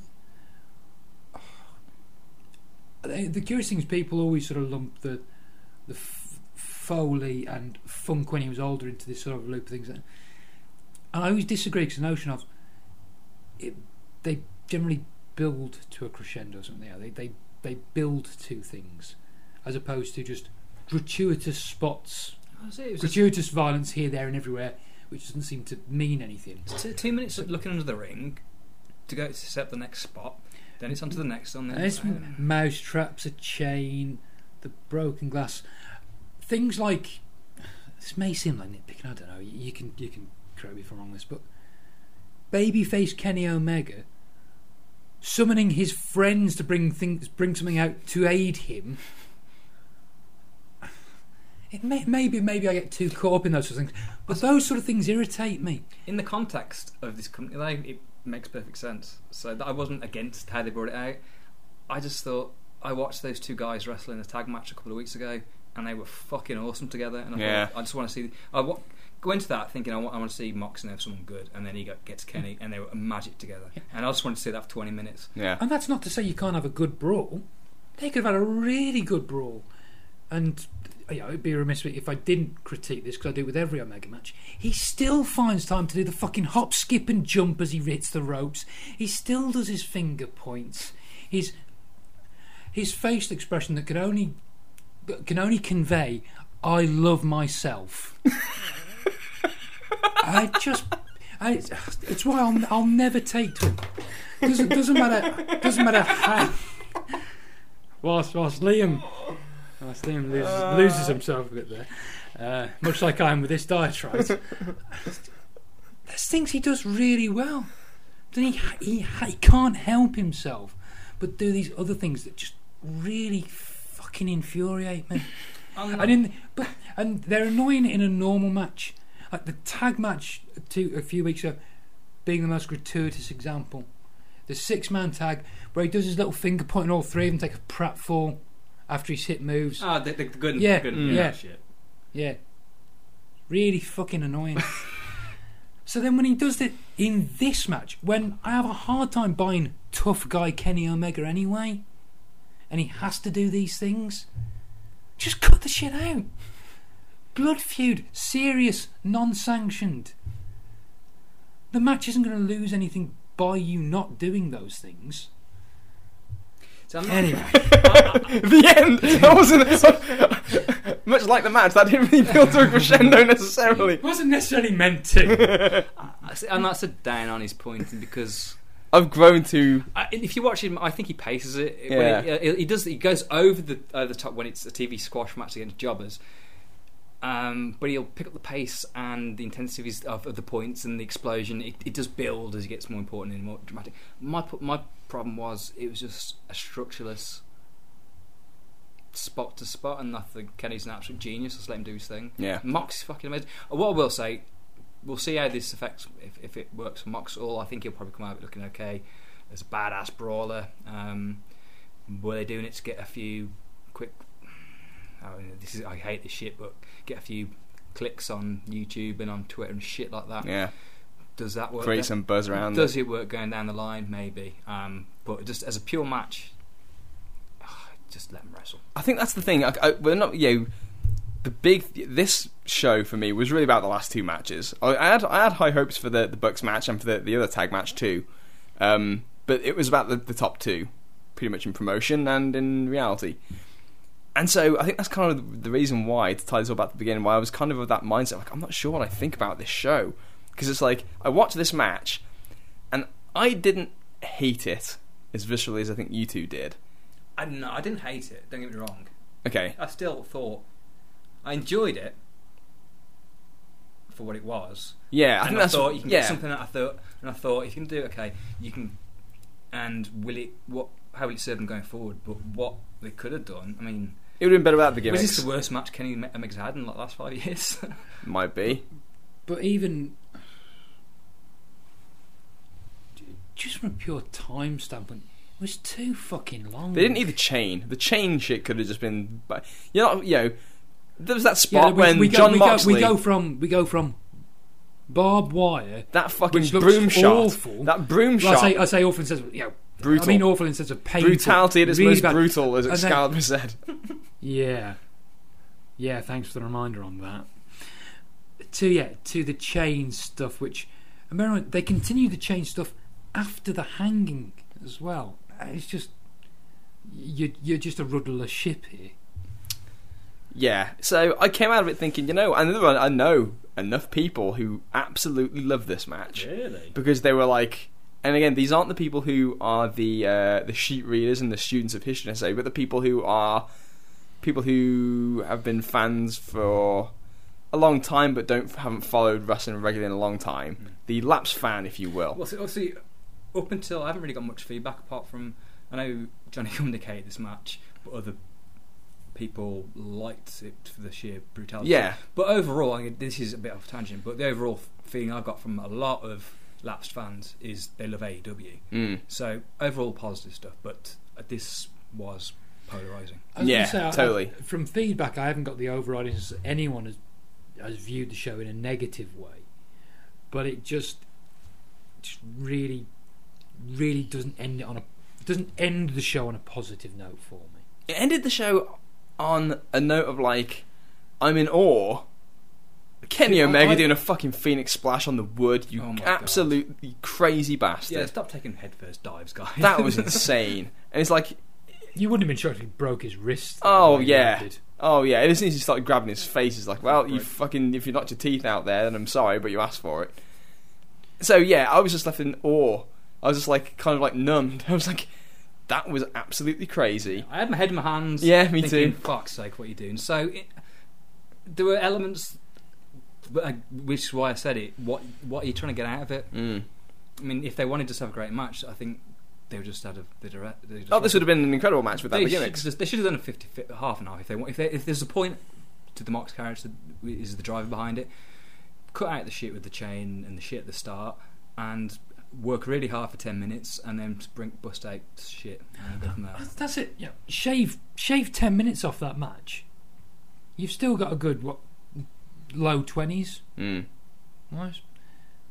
To just go balls and have what would have been a really good match. And I think that's that's sort of the negative element. You know, as, as much as I criticise Omega's sort of theatrical nature at times, I'll, I'll readily acknowledge that they could have had a brilliant twenty-minute match and would have expected one. And I think that's sort of where the, the, the sour taste comes in with regards to this match. It's that, that notion of what could have been, and because of the story it's told now, there's nowhere to go with that feud. Yeah. There's no, there's nowhere to, there's no way to escalate. I can, I, feud, I I can don't think. foresee the complaints when they do a rematch because they want one that's sanctioned, they want one that's on the They won't- record, They won't, they won't do it. And the well, you can't follow that with a you can't follow that with a wrestling match Well, kind of a psychology thing. doesn't make any sense because they do No. it anyway. I know, but at the same time, I don't think they put that thing in there where Moxie was annoyed that it won't be on the record for a reason. It, it, will, it will come to a point where he's over, he's overlooked for a title shot, won't it? and and they'll they'll probably talk about the record. and that's the thing. I mean, I'm very I got a feeling that he's next for, the, for Jericho. He's Just close. the line, the line at the end when he's like, if, if he would do this when there's no, when it's not even sanctioned, just imagine what he would do if there's a title on the line. Yeah. So that's not there again, not there by you know, it's accident. like, wh- where else do you go if you don't go there? Mm. What what would you do at that point? See, I think again, you're gonna think they were supposed to go at it. Uh, when were they? When was, All out. was it all out? So I think they were.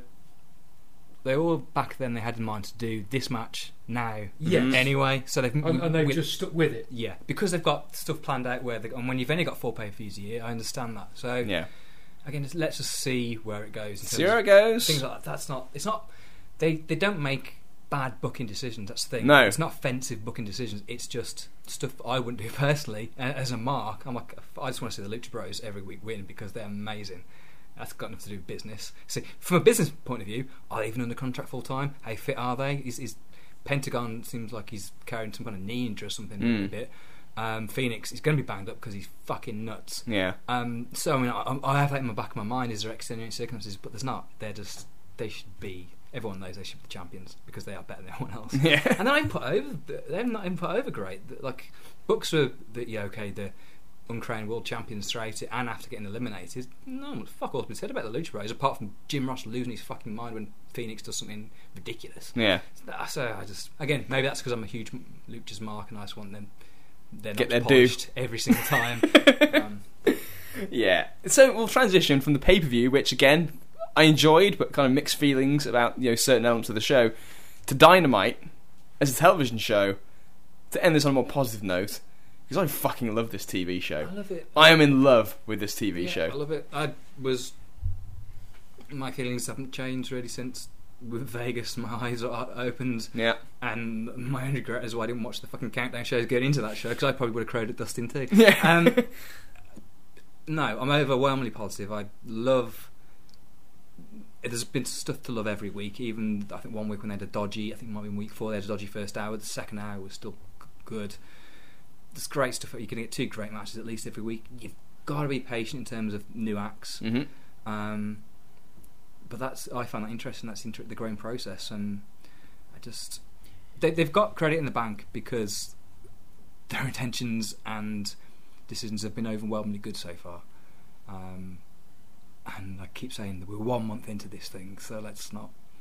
Let's, as as you said, Carl. Let's see six. Let's see where they are in six months as the lay of the land. We'll, Mm. we'll kind of get a feel, real feel for what the what the what they are, their product is. Yeah, to the point of, of raising it, that it, it is only the first month. Um, so I completely agree that it there is there is always something really good on this show. Invariably, it has involved Jericho or Cody or Kenny or Moxley, Moxley. or, or Omega. Yeah. Um, so there's always something really good. There's always normally a really good match in there, a good promo. There are things that, that do great on me, but I, I think a lot of that is to do with just a general personal preference on styles of wrestling that I prefer over others. I think the Young Bucks being a, a case in point with that. That there are plenty of uh, wrestlers on the roster that I really don't care for. Let's get to some of them. Um, well, no, I, no, because I, I don't Just, want. a, just a, not, I don't, to be I, don't, I, don't, I don't want this to into sort of a diatribe, but it's, it's No, more no, this no. notion of, you know, there's a lot of a lot of wrestlers I don't care for, but I accept it's early days, and everyone's sort of got to everyone's got to fall into their natural place. Um, But there's surely some deadwood, Carl. well, I, I'll throw Orange Cassidy in there, for example. I don't give a Why shit. do that? I don't give a shit if he can do a dive with his hands in his pockets. He looks fucking farcical. I don't care for the best friends. but yeah, just ge- generally those three. I it's, don't it's care the for them. signs of affection towards other men you don't like, isn't it? You you haven't seen my do that picture of you. have you? um, It looks cloudy. God, that's anywho, um, yeah. Um, I like Luchasaurus and Jungle Boy as an act. Marko Stunt, I don't care for. I just I'm It- stunned. it's, it's just it's just it's the credibility element. It's you know someone I've got no problems with a wrestler being small if they look like a wrestler. I would hazard a guess I have a better physique than him. I'm taller than him, Oh, you are significantly and, taller than him. and so and so when I I've see walked past him and I'm significantly Yeah. taller. when, I- him. when I see I when I couldn't see the believe- I didn't know he was when I saw him. when I see Fuck, the is that an lucha idiot? when I see the lucha Who's that kid? When I see Yeah. the Lucha Brothers, who are an outstanding team, selling for him in any notion, I sit and go, nah, nah, it's bullshit. It's it's just not. It, I like to suspend my disbelief, but I, but I want that that credible element that underpins everything. I don't want to feel like I'm being insulted for watching it and seeing Marko Stunt. So how did you Give feel, people the run around bothers me. We- We've already covered Janela, so How did you feel about Ricky Morton getting the Invisible Man Canadian Destroyer spot? put it this way, I was a in, he bit—I was. Anything, I was I was a much bigger fan of the dive through the ropes than I. Everyone knows where I stand on the Canadian Destroyer. That's no mystery. Unless the Pentagon's doing it because it's fucking sick. Bit of a different story there. But but yeah, but the but the dive. Uh, quite literally, my arms went up in the air and there was a yes. so yeah. Um, but again, I, I don't want to turn it into sort of a, an, an indictment of the company for the fact that There's a couple of acts you don't like. There- Yeah. There's there's That's acts I- natural. there's acts I don't like. I would never expect to like everyone on the roster. And I would I would imagine sort of natural churn and a, a cull over time will relegate the people that aren't good enough to just bodies or in the case of Shawn Spears maybe off the roster entirely. Yeah. Just an idea. Unfortunately. No, no, he's Cody's friend. It's not going to happen. Um, but no one's perfect. We've all got our flaws. But the, the, one sort of critique I would have, and I can't believe that I'm going to say this actually, because 12 months, two years ago, three, four, maybe five years ago, I can't imagine me ever uttering this. For now, because it's the first month, because there's new acts, I actually think and maybe this is where cutting five minutes off a women's match or whatever comes into it. I actually think there needs to be a little less wrestling Yeah, I do and a little bit more promos. Yeah, oh, for sure. We, I know, um, Liam, you made a remark when we were talking about um, maybe they've got a bit of trepidation about long video reels, long, you know, long video promos, and and I can understand why they'd have a, a bit of an aversion to that because I'm sure it's always in the back of the mind. We don't want to come across as WWE light. You know, the, the biggest mortal sin of all is coming across as the second-rate version of them. So I can understand why there's certain things they that they would have an aversion to. But I do, I do think there needs to be just a, a bit more of that to, to get. Whilst we know something else, and whilst the the, the, the crowd could love it, you need you need more. You've got to put a bit more focus on your TV audience and assuming they don't know these people. But you know, like I say, first month I don't want to go too far on the, on the negative, but that's just something from watching it where I think, yeah, a bit more of that. I think they have gone in that direction. Um, I think the balance is much much better. I think it's getting better every week. Yeah.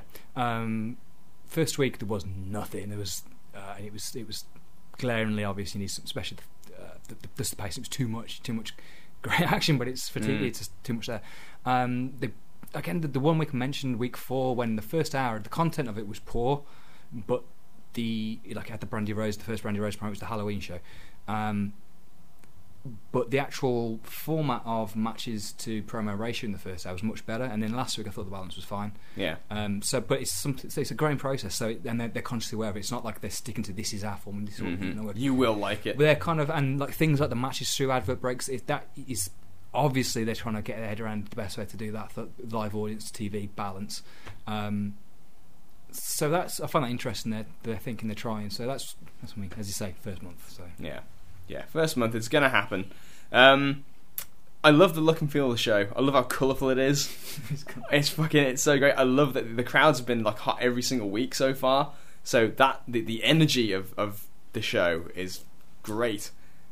Yeah, generally speaking, I think the the energy of the TV show was better than than what we got from the pay per view. hmm But just, uh, just to backtrack ever so slightly to the pay per view, just in that sense of feel and sort of what you see and sort of you know what draws you and that sort of thing.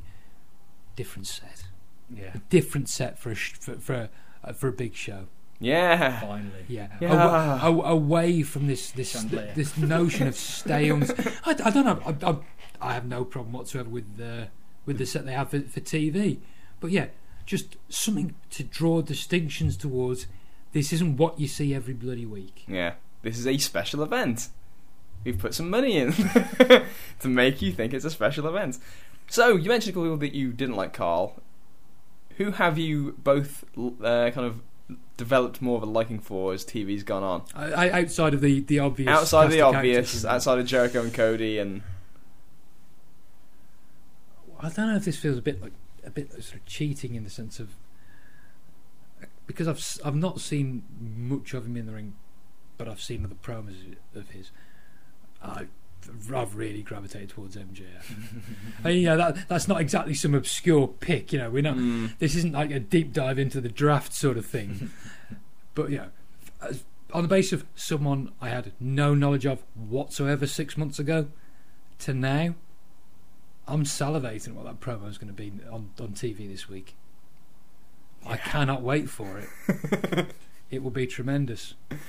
the rationale, the explanation, the how fucking stupid are you And, people? and, you, and you have every faith that he is going to deliver. oh, he's gonna be, he's gonna pull it off. I mean, if a man can put, if a man, if I can look at a man and think he pulls off the Burberry scarf, if I can accept that, you're doing something right.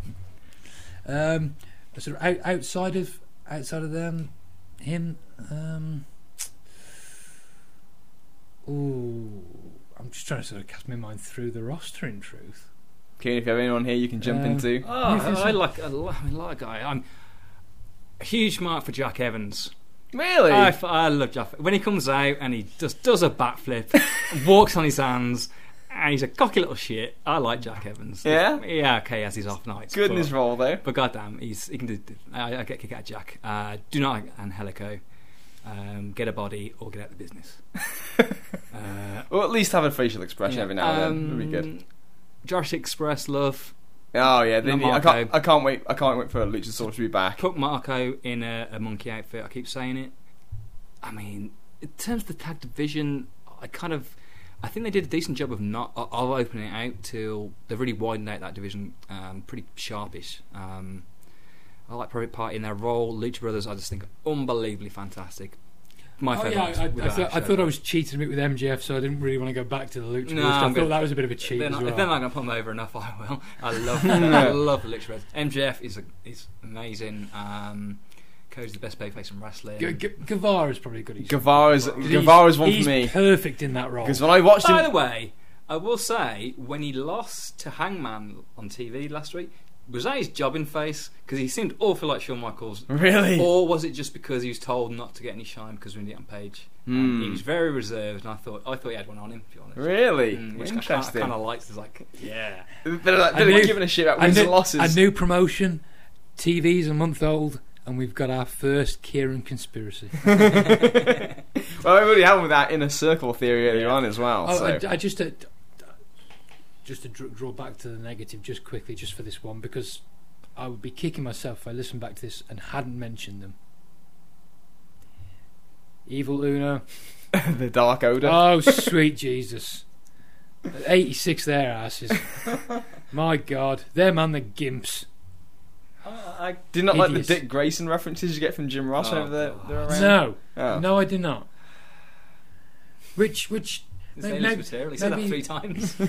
maybe that's maybe that's something we should look at as well. The commentary team. I love Tony Schiavone. Shiv- what a get! I, I missed. What I, a get! I missed Schiavone's voice on this Just pay per view. And the go home to the on the go home last week Tope. when the books, yeah, yes! it's like looking around. Who's in the room with Do me? you, get, the- do, you get, do you get the feeling there's a sense of a liberated Tony? It's it, it's that, that no, just that notion of what everyone remembers at the end of WCW. yeah. And sort of the black mark on the copybook, and you think it's a second chance for Tony. And he's taking it. and he's and he's he's sort of you know, yes, he hasn't watched the, the wrestling for years, but you know, it's this notion of someone who's reveling in it, who's thoroughly enjoying and embracing the role. Yeah. He doesn't have that reluctance that Ross seems to have at times. Yeah, Tony will Show just his mark ass. out. Yeah. He'll just mark out. He'll shamelessly mark out. And and at the moment, that's what you need from this commentary team because you need to get everything over. You, Yeah. you know, I'll say, uh, if you want a conspiracy, I'm not sure if I texted you this or not. My prediction: the first guy to go back to the E, Jim Ross. Okay. And I think that's what he's, he's there for, which worries me. Hmm. I saw some obscure interview with him, and he was, and it's you know it's the chip on his shoulder because he thinks he's got something to offer still. They will, f- and Vince will fucking take him back. 'cause he'll fuck. Of course he will. He'll be there. He will replace Mauro on NXT. Some shit like that. Yeah. Okay. Well, I, I was saying, in fairness to Ross, the, in, in terms of what the E's commentary uh, composition is, he probably does have a hell of a lot to offer over many of them. oh God, yeah. I mean, sweet Jesus. I love Sammy Guevara. Yep. I like Darby Allin. I think Darby's got some potential. Uh, it was a massive straight time as the hands behind his back. Yeah. It's like the books were they oh, this guy can't punch. We should just tie his hands behind his back. and then hasn't he done that in PWG or something? Yeah, he's done that before. And then I'd just be, yeah, if I was on Orange Cassidy, I'd be pissed. this that guy's got my just got shit on. and he can do it better than me. Yeah. Yeah. Uh, he's, he's okay in his role. He's very green. He's very green, but there's just something. uh, He's got like a unique charisma that I quite like. Yeah, yeah. A couple of uh, was it little two minute promos. Really, I like the cadence of his voice. Yeah, his voice, his voice is good. He did the one, um, which I, they, again I wish they'd have shown on television the week before. I guess they couldn't see the, the qualifying match, but they could have shown it at the start of that episode when he wrestled Jericho, where they edit on YouTube or Facebook or something, where it was him talking about getting this title match with Jericho and him being a street kid and how you're going to hate you for, for all the grandeur that you surround around yourself to make you look like you're better than everybody else. You're going to lose to a street bum. And uh, it was it was fucking great. It was really good. It had a great mystique to it. His voice is awesome. He had a couple of great lines as well. Was it? I think um, along the lines. I've been, you know, been thinking about wrestling Chris Jericho my whole life, and he's and he let my name last week, and so it's like Yeah. fucking good line now. yeah, It's like- good stuff. It's like again, there's stuff like that, and that's the other thing I'll, I'll put over. The video works great in this company, and I love great videos. So when, when I see one, I appreciate it, and just seeing stuff like again that that Darby Allin video, which didn't even get aired on TV, is brilliant. The Jericho one, obviously, we talked about, is great. The Cody one, that he was spoofing, was tremendous. Yeah, The so- Moxley and Kenny build up one last week, I thought was really good as well. Yeah, out- outside of the gratuitous crowd shots, you know, whilst that's a criticism, on the whole, top-notch production. Yeah. Oh, this, yeah. this does not come across as second-rate in any way. No, which is, you know, great, but a little concerning. Time to the last topic I want to get on to here before we, uh, we wrap up for the day. The rating situation, the Wednesday Night War element of this whole thing. Lose this week. Yeah, Uh, but, uh, but What do you? So, just in, cause I'm, I'm possibly showing my ignorance of it. What in particular makes you think they'll lose this week? just growing a momentum of use of the Survivor Series crossover. the NXT, they- the NXT on t- on the other two shows, so there's more of a deliberate crossover. And again, just putting guys like AJ over there. I would, I would not be surprised if they put Daniel Bryan over there this week. Of course not. They'll all end up at some point. Yeah. It's, it's, we said this from the start. We said Yeah. this six months ago. When they lose, It's they'll all bring they- the other it's guys all they over. do. This this tactic is why they've burnt themselves out to their own audience. In in this context now, they haven't done it in this context of NXT before, but they fucking will do. It'll go exactly the same way. Yeah. But that's Don't focus on them. All they can do, there might be a bit of a crossover audience, but to, to AEW, they've got a solid foundation. Just keep putting out good shows. Maybe not. Maybe I thought up to one. Back, I thought 1.1 the week after. 1.1 to 1.2. No, 1.2. I thought the week after the pay per view. Scaled it down because I forgot about the fucking World Series, which really butchered everything. yeah, I don't know. So coming off the pay per view, I think it's gonna be really close. I think they'll both be around a million. really, week. both both up I, this week. I would I would hope that they'd be back at the million mark for the curiosity outside the pay per view. And yes, that they in in the context you, you put, they might lose this week. But what's what's losing a week to them? It's it's also you know it's mainly about not what is a good rating against the other guys. What is a good rating for TNT? That's the crux of it. If TNT are happy with the number, whilst you're attempting to grow the company, don't care about what the other side are doing. And I will say, If, if, if TNT are happy, the advertisers are happy, car- carry on the path. I think a lot. I would assume there's probably negativity or perceived negativity. The fact it has gone from 1.4 million to now 800,000 or whatever. But that's, I think, in my opinion, that's really naive. And for I don't know what Meltzer said about this carbon industry shows, but I do think at times they, the Observer guys, get get just as bad looking at things on a week to week basis. I always thought this when they used to comment in WWE. They they fall into it as much as anyone else. They, they, they judge in the moment the It same way they criticise the writers for writing in the moment. A fucking yeah, we're one month into this. Mhm. The rating means oh, it doesn't mean nothing. Of course it doesn't, but it's still eight hundred thousand. It's a really good number. If, if you'd given that to start with, it'd be a really good number. Don't just just do your thing. You've got to grow a new audience. Don't. It seems like at the pay per view they're more preoccupied with stealing the over fifties than cultivating the young guys. Yeah. Don't do that. I don't like that at all. Yeah, that, that's a, that's short term. Short term. Their own version of short termism. Just put out your a solid, good product that is consistent and Get your guys over. yeah, by, and- by and large, they have done so. And and they're still generally doing well. We don't want to get too much into the weeds with rates here, but the key demo is the younger demo, which, if you if we want to look at it in the war context, they're trouncing NXT. Yeah, with the exception of last week, they've trounced them every week. So Yeah, it's I think it's a tough one. I think the reason why some people have their eye on this, especially when it comes to NXT beating them, is so much of why I think AEW was such a, a hope for so many people and still is, is that thing of they don't want. It's uh, so much of wrestling's perception when it comes to like major leagueism, that to, to coin a phrase, and it's like if they lose to the third brand that looks minor league, it might give them that smell of TNA. This is the yeah. We've always said this. Don't they the the genius of putting NXT putting NXT against them. It's a war that WWE can lose, and they have been so far. But at the same time, the best thing they could get out of it was for AEW to be seen on NXT le- NXT's level and Yeah. not SmackDown or Raw's level. Yeah, So because I do believe that if NXT wasn't there, AW would be consistently over a million, easy, yeah. and and probably hovering around that 1.4 like Yeah, more regularly too, which is not all that far off where Raw is now, which is where that comes from. So it's a great move to put NXT against them. But again, I, I do think that's why people have kind of got one eye on the veins because they, they're hating that. and I'm hating that idea.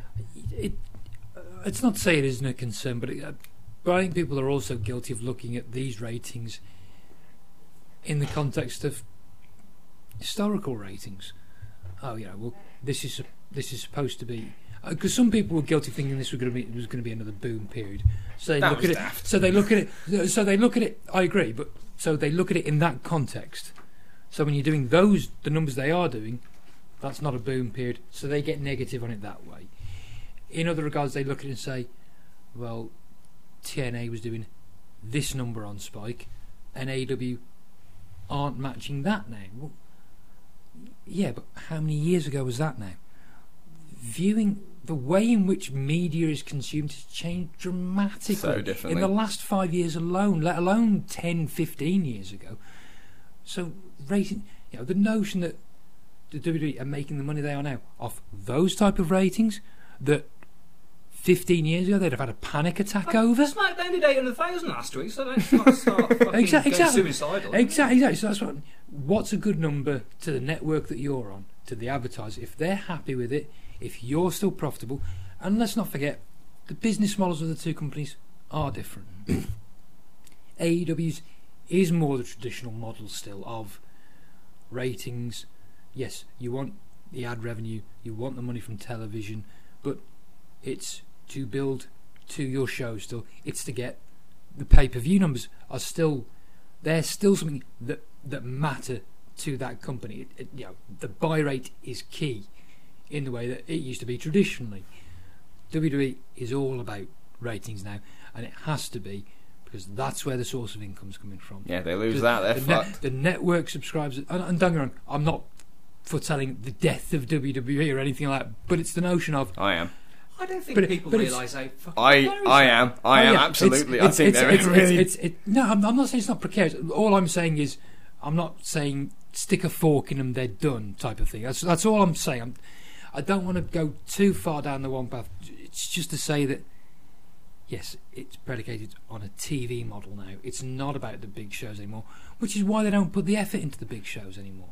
It's a bunch of matches. It's just a bunch of matches that you may also see on TV They each week. They're, they're, they're a promotional Um, company, which yeah, yeah. that's what wrestling is at its heart. But they don't bother on giving any- paying you off. They don't pay off. They don't pay off that promotion. Um, you know, and the network numbers have stagnated and have regressed. Yeah. Imagine so, that. so it is. Yeah, I mean, perfectly honest. If it wasn't for NXT, I wouldn't have the network. Have you been watching NXT regularly since this war started? Yes. Your And, thoughts? I, well, I, I, I actually think at times NXT has been the better show, really? but but that, that I've not thought that but once. that but that is but that is more to do with the type. I think partly to do with the type of wrestling and the structure that you like I more. like. See, this is the as, a- difference. as, as opposed as opposed to because you know, I generally speaking I don't like young bucks matches. You know, I, I don't like some of the styles of wrestling. So put it this way. Since it started, I've watched both shows each week. It's not as if I've missed one out, and Mhm. I, I tend to watch AEW first. So there's that element of in, intrigue and interest more there. See, that's that's what I'm. Ju- every, so I remember the first head to head, people were saying, you know what, NXT was a fucking great show this week, and I remember watching the NXT show and thinking, you know what, the Adam Cole Matt Riddle match probably was the best thing on either show.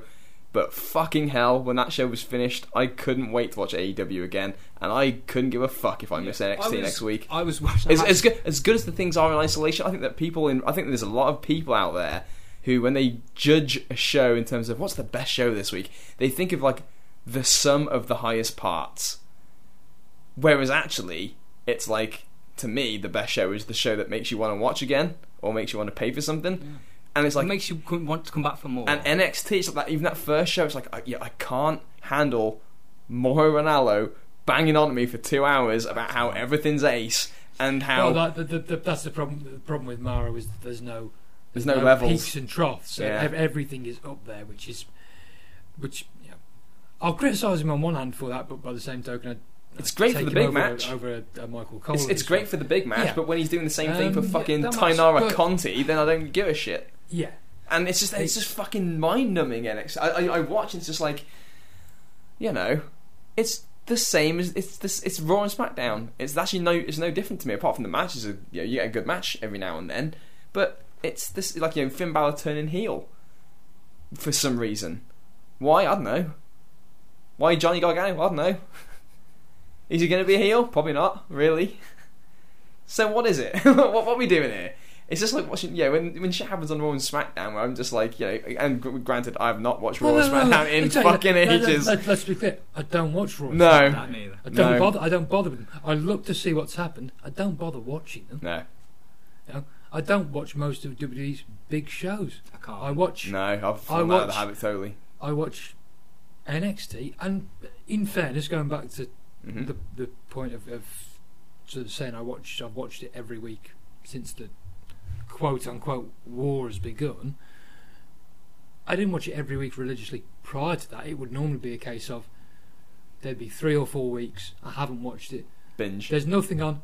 I'll watch. I'll watch a couple of. I'll watch a couple of the shows. Mm. Maybe a few days. Later, I'll watch a couple more, and I'll catch up with it by the time the next takeover starts. I can't. What was that? The last big show? Because I didn't, I didn't watch SummerSlam. Crown Jewel. think. Did I watch SummerSlam? Well, this is the problem. I'm, I'm, I'm trying to remember. The How last, about Super Showdown with Goldberg and Undertaker? Did you see that? No, I, I saw. I saw that, but I didn't see anything else from the show. I didn't get to anything. Yeah, I can't remember the last I- time I watched a full show the, the, the, the only the- I watched. I watched the first Saudi show full, but since then I've barely seen anything from any of the Saudi shows. Why the fuck do I want to see Shane? McMahon? I don't want to see Shane McMahon wrestle ever again. I don't want to see Shane McMahon ever. I don't. I don't want to see a McMahon ever again. How about the Undertaker? No, and uh, this this is a, uh, this this is maybe a bit. Michael of, Cole said that he's better than ever. Michael Cole has no credibility whatsoever, um, and maybe this is a bit off the beaten track, but it's this. It's just this notion, and using the, the SmackDown one as an example. I know people that seemed seemed fine with Triple H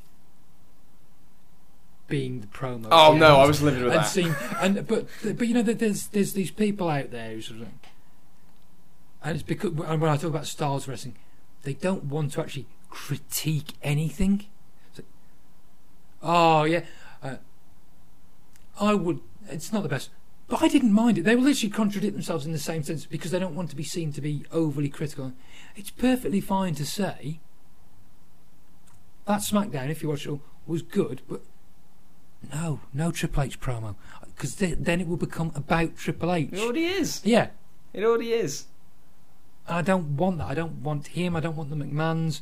And so he couldn't help himself. No. He couldn't fucking help himself. I, the arm, the arm round oh yeah, Cole I and didn't like that. I, and know, as much as I've, I have enjoyed NXT, He was in the middle of that picture, by Yeah, the way. As much as I've enjoyed NXT recently, I hated seeing Cole and Ciampa in the same ring Yeah, and not ripping at each other's throats. just shitting away everything they build because it doesn't matter. Because hey, it's the women's Royal Rumble and we're all friends after all. Yeah, the the ba- the the curtain call. The the the bow.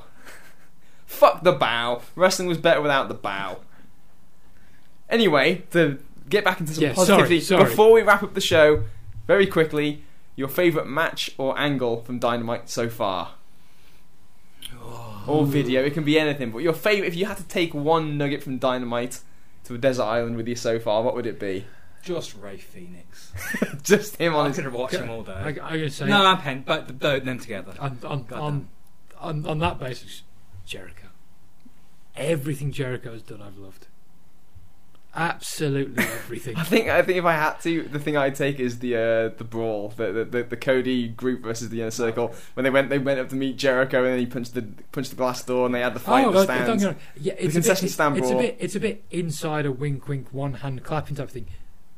But I absolutely love the fact that he said this ring isn't a force field that's going to keep me. Because if there's one thing I've hated, a r- one thing I've really hated, that's a trope of WWE is that the floor is lava. You're outside the ring now, and I'm going to bitch and moan, and I'm going to tug at the rope a little bit. I might even kick it, but I'm not going to get out the ring and follow you. Yeah, the show closing brawls are great. I love them every time. They're always awesome.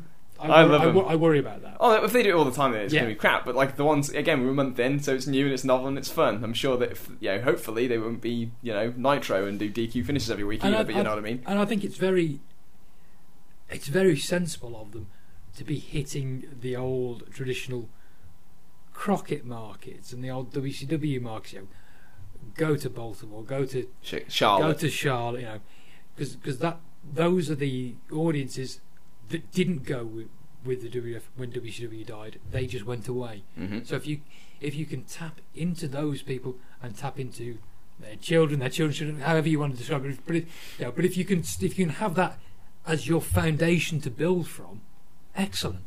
I just love Jericho talking shit on the microphone. I was going to kick his ass, and, and then Cody goes up there and he runs away and he locks himself in the door. Then he gets the shit kicked out of him, and then I he cries. I had a ticket.